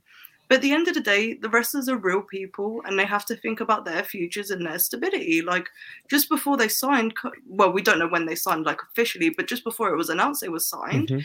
that, like Mark Davis got injured. Like if they didn't have Yeah. contract stability, like who knows what like what would have happened with that. So I'm just happy for them that they found somewhere where they're happy to work and they have that stability and they get the success they deserve, man, because they've been awesome for ages. So they deserve the big stage, whether it's in Japan or America. So Yeah, definitely. Aussie Open, uh, they they definitely have emerged as one of the premier tag teams in, like, you know, in the worldwide landscape of wrestling. Um, made a great name for themselves last year. Uh, had been quietly building to get to the point to have a breakout year like they did last year. You know, it's not like they literally just came out of nowhere.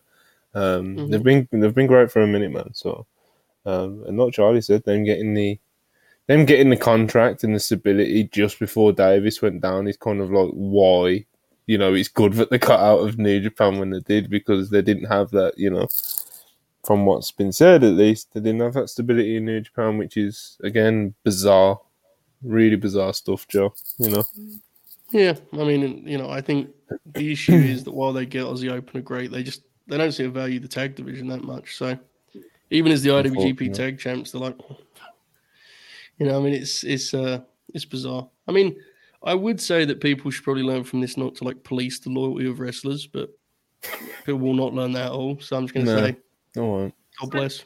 I do understand like New Japan fans being upset. But it's not like they're never going to go back. Like they've openly said that they will still want to work with New Japan, and they can do that being signed with AEW. Yeah. They're But, going to be the G1, right? Yeah, like that's what Manny, um, why are you- Gabe Kidd and Alex Coughlin were alluded to. I'm just going to ignore Manny's get up right now. Well, I have a What? Theory yeah, for all the talk. Where, where's the theory? I You, you've derailed us now. You know, like, Well, Sorry, Charlie.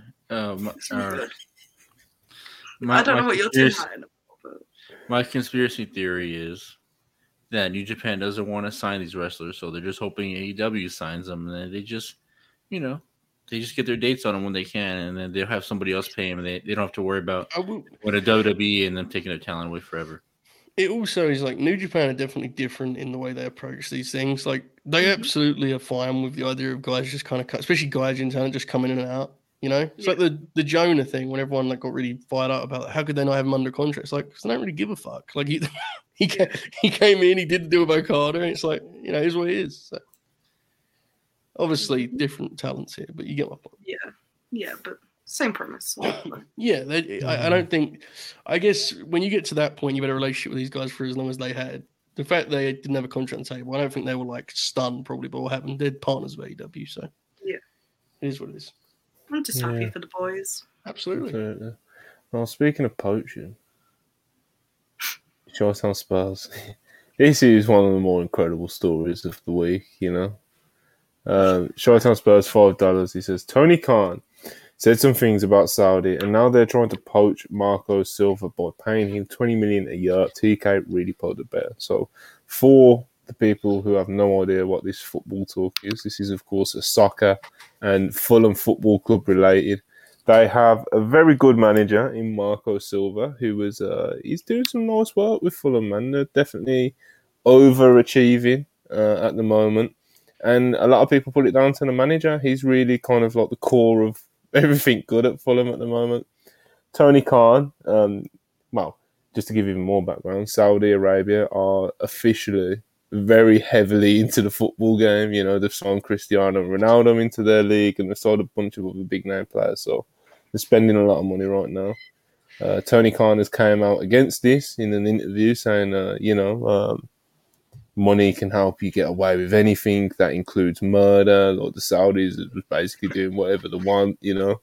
And um, a lot of people have been moaning about the Saudis, but like I said, Tony Khan came out and said it as an owner of a football club. And um, it came out today that uh, I can't remember exactly which Saudi Arabian football club it was, but one of them was- basically offered Marco Silva, the Fulham manager, 40 million, which is crazy. unheard of for a football manager or any manager million. or any sport.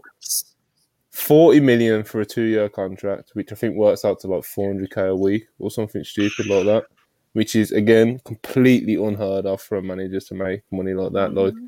I don't know if you US guys who listen to these podcasts know like Jose Mourinho and Pep Guardiola are and these sort of managers. They are not making that kind of money, bro. Like, they are not making $20 million a year. So, uh, the Saudis are going hard after Tony Khan's guy, you know, and, uh, you know, so the cons- the tinfoil hat people like Manny may suspect it was uh, in retaliation to Tony's comments. Um, maybe they just want a new manager, but Saudis Yeah, are going, the Saudis are hard in the game. You know, I don't the paint.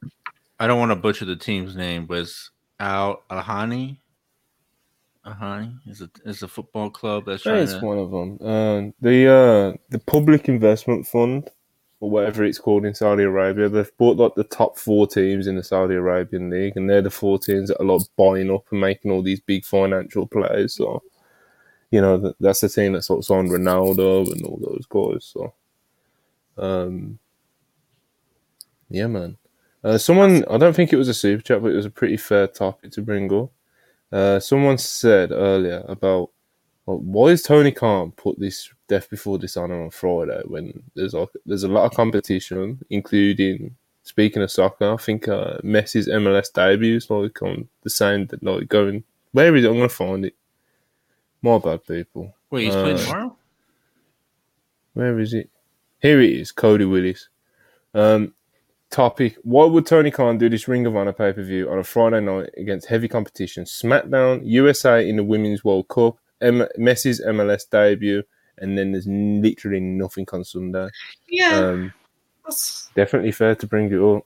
Um, was the last one was have all the Ring of Honor pay per views been on Fridays? The last one Yeah. was no, a couple of them were Saturdays. The last one was Friday because it was Because WrestleMania it's weekend. mainly weekend. Yeah. Yeah, Well, look, it Mhm. can't go against collision. You know, what I mean, come on. yeah, but Sunday. yeah, Sunday. Monday's their usual Oh, pay per view yeah. day. I honestly think the bigger question is why did that? They probably should have put it before the G1 started. We're, you know, Yes. we're talking schedule. I mean, People are talking about like the booking of Ring of Honor and that. Tony decided when this pay per view would happen. He knew that Eddie wanted to do the G1. I don't understand like why people aren't like they're just like, oh, you guys need to let Tony cook, and it's just like, what is he cooking though? Like, There, there was a new report that just came out. I mean, I don't want to read it all verbatim, but like they said that a lot of ch- a lot of stuff changed and all that because I I read it a while back, so I don't remember. But I think they said No, like, no. oh, you know, Monty can read it. I didn't read any. I don't know what you're talking about. I think like and I mean this is not a, you know not to be spiteful because I, I love Ring of Honor. I hope a lot of people Mhm. buy it, but I don't. uh You know, I, I, I don't. I don't know yeah. if many people are going to buy this show if it's on fucking Monday, Tuesday. I mean, it's no one's buying the show. It's what it is. I mean, a couple of us sickos will watch it and we'll have a good very time. fair, to be honest. it's going to do no, you know. It's, it's he gonna, didn't know Mark was going down with a knee injury or that Joe's schedule would be freed up because of Hollywood. Some people Okay, claiming yes, self sabotage, which you know. That's funny. Yeah, they, supposedly the so Samoa Joe was supposed to be busy. He wasn't even supposed to be on Death Before Dishonor, but the the writer's strike, you Mhm. know, you know, Mm. let him be on the show now because you know he can't work. So Um, really. yeah, Wow. Ben Dixon asked a couple questions in the chat. Uh, was it Ben Dixon? No, Darren. Ben Dixon, someone who says self sabotage. But uh, Darren Cage asked if the Saudis bought Newcastle. Yes, they did. Um, so they've got a Premier League team as well, uh, as well as trying to like you know boost up their own league and get everything popping off over there. I thought you're And, not allowed uh, to. I didn't know one. I didn't know entity can buy multiple teams in the same league and all that.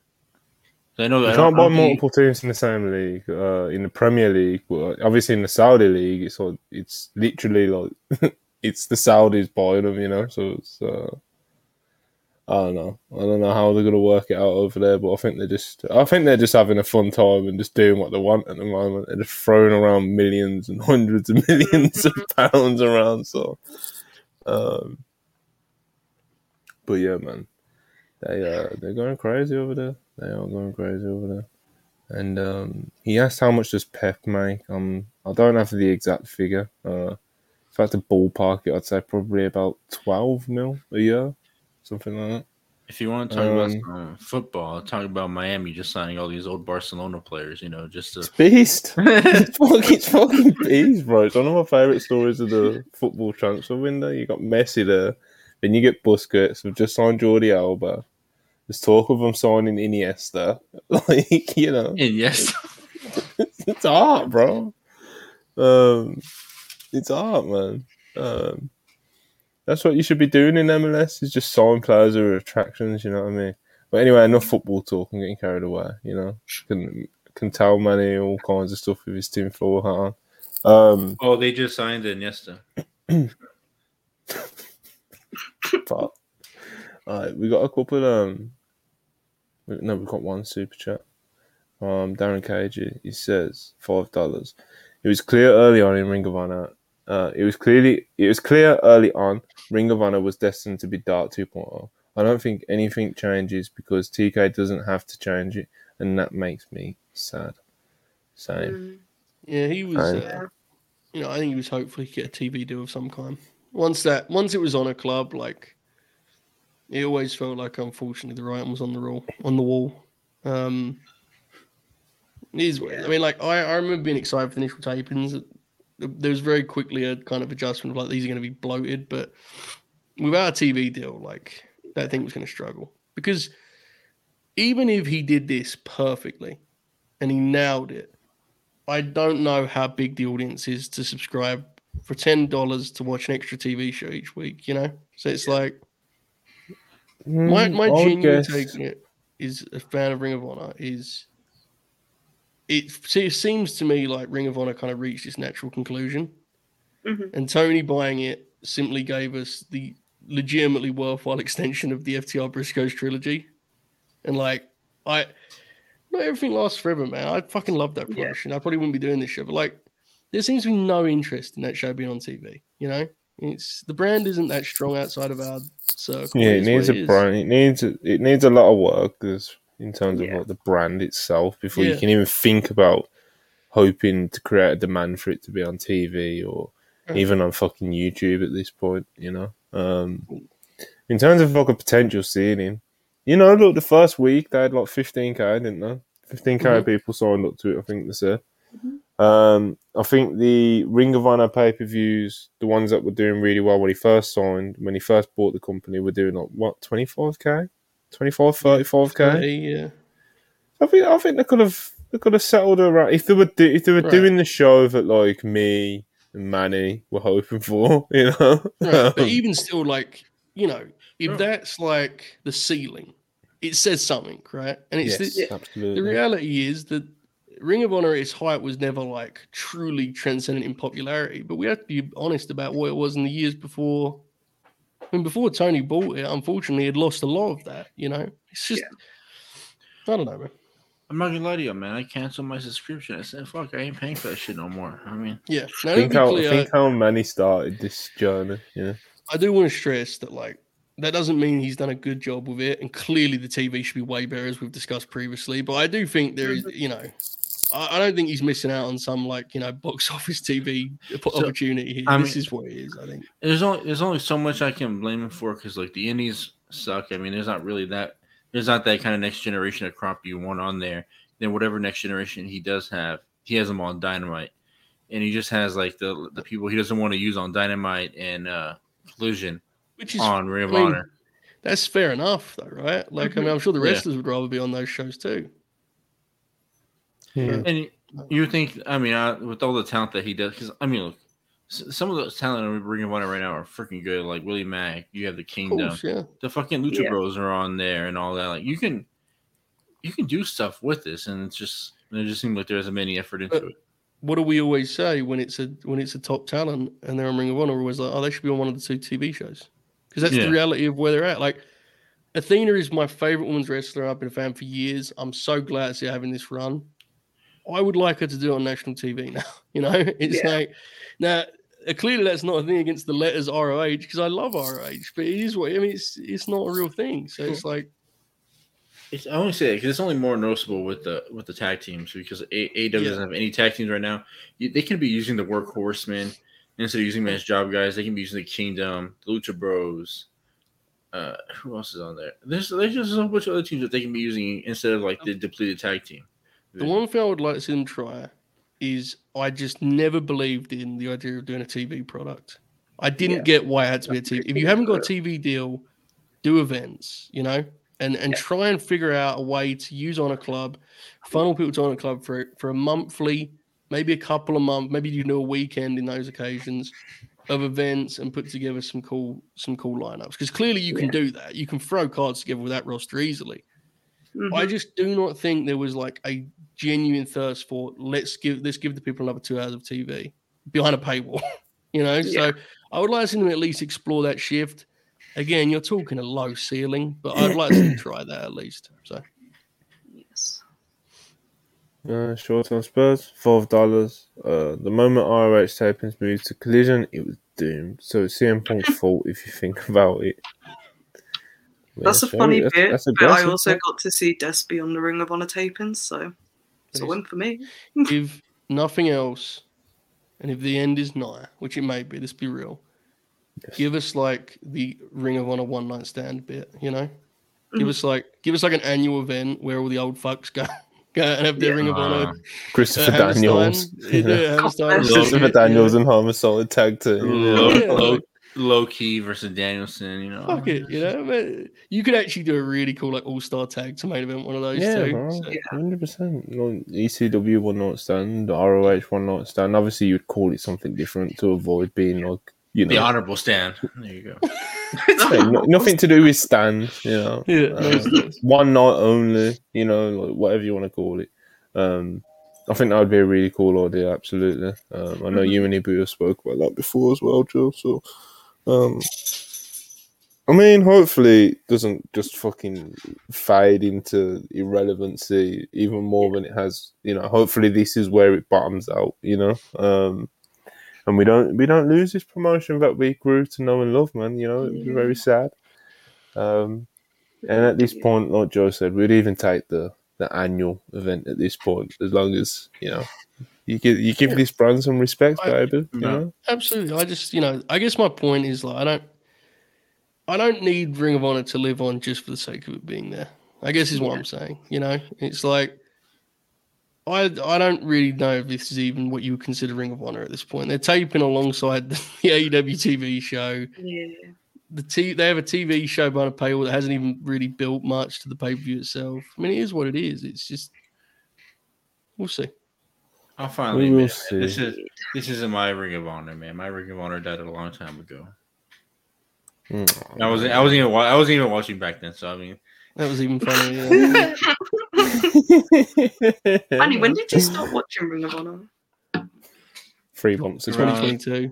you know, you know, 2018, 2019, when I was rediscovering wrestling around the world. Wow. What It wasn't. It was. It wasn't even that current Ring of Honor. It was me going back and watching Joe Kobashi, and then all these old, all Mm. these old matches. I that like it's mid 2010s TV era, which is not the best Ring of Honor at all. But I honestly think I would have just stopped watching wrestling altogether without it didn't exist. It pops because you can tell Tony is a big fan of it too because he does like some of his creative quirks. Like he'll do weird shit like this book Silas Young. It's like, oh yeah, he for sure was Yeah. watching that same shit I was for sure. Yeah. watching the Briscoes selling their like doing those ads they used to do, those inserts throughout mm-hmm. the show. It was a great Probably time. the best part of the show, to be honest. It was yeah, because the thing. I mean, even then, that's t- 2015. The take around Ring of Honor was, you know, the houses are pretty good, but this ain't nothing compared to what was a decade ago. Like, and it wasn't. Mm-hmm. It's just just the way it is, you know. Things change. Mm-hmm. Even when even when Ring of Honor has been stinky, the Briscoes were still just Yeah. yeah. Briscoe. Well, that is the other. I mean, it's like the least important part of it because God, it's just such a tragedy in every which way, and the fact that it Yeah. fucking hurts Ring of Honor means nothing in the grand scheme of things. But like, you know, even to that point, like the Briscoe, you know, it's just brutal. It's just fucking, Yeah. it's the worst. It is absolutely terrible. That was a sad Yeah, note to end the show. My bad. I mean, It's I- I just know, miss we, Jay we love the Briscoes. bad. Yeah, man, we was just love the like, Briscoes. While So, we're talking about this, and I've already made people sad. I'll just commit to like I was watching that collision match last week, and I was just like, hmm they would be all over this show together. Yeah. Absolutely. And it just it just made me sad. I just I just miss them dearly. It's like it's again, it's together. I love seeing Mark and I'm, I'm gonna miss him from injury, but it just fucking sucks. Yeah. yeah, man, absolutely. The, even just like the injury to Mark, it's just like you know, he- I was still getting, you know, I was still getting my Briscoe pop out of Mark. Absolutely, like you know, like, I, I adored Joe. I adored him as a tag team, and everything Joe's just said's absolutely right. Like that would have been killing it on Collision, you know, right now. But you know, obviously, um, you know, that was that was taken away from us, and it's you know, it's devastating. But Yeah. you know, we can always reminisce on the golden days of Ring of Honor and the Briscoes, for better or for worse, through the good times and the bad times that definitely Yeah. existed in Ring of Honor. They were always, uh, they were always great, pretty much from day one, Mhm. like literally day one. So, um, They were Yeah. Ring of Honor when it comes down to it. Like, so yeah. On that note, I think I'm, uh, I'm actually quite motivated to go watch some. I might watch the. I don't know, like the third ever fucking Ring of Honor show. What's the one when he um Jay Briscoe versus fuck, what's his name, bro? The tinfoil hat guy. Many the them. Um, not Manny the Hooper, bro. Um, fuck, the, the, Spanky, bro. of in- Thank you. Oh, Brian Kendrick. Brian Kendrick, boom. Yeah. Might have to load that one Mm, up, you know. Kendrick. Mm. Jay Briscoe making him bleed all over the place. Anyway, um, Mhm. Shout out Jay Briscoe, love him forever Absolutely. and ever and ever. Um, appreciate everyone who's been watching. Please like, subscribe. Please make sure you like. I know I always bang on. Um, and if you have liked, I apologise. But if you haven't liked, make sure you like on the way out. Um, subscribe if you haven't already. Appreciate all the super chats. Please turn on our post notifications. Go subscribe and follow us over on Twitch. We have been killing it over there lately. A lot of watch alongs, mainly hosted by AO. We're going to try to get some Hulbert content over there. We're going to try to get some Ebu content over there. We're going to try to get Maddie playing Fort Forever over there. We're going to be trying to do all kinds of stuff over there. Yes. Um, so yeah, follow us. Again, like this video on your way out. It will be much, much appreciated. And finally, if nobody's got any plugs real quick, Dot dot dot. No, we're good. But that's us. Um, appreciate you one last time, and uh, see you next time. Peace.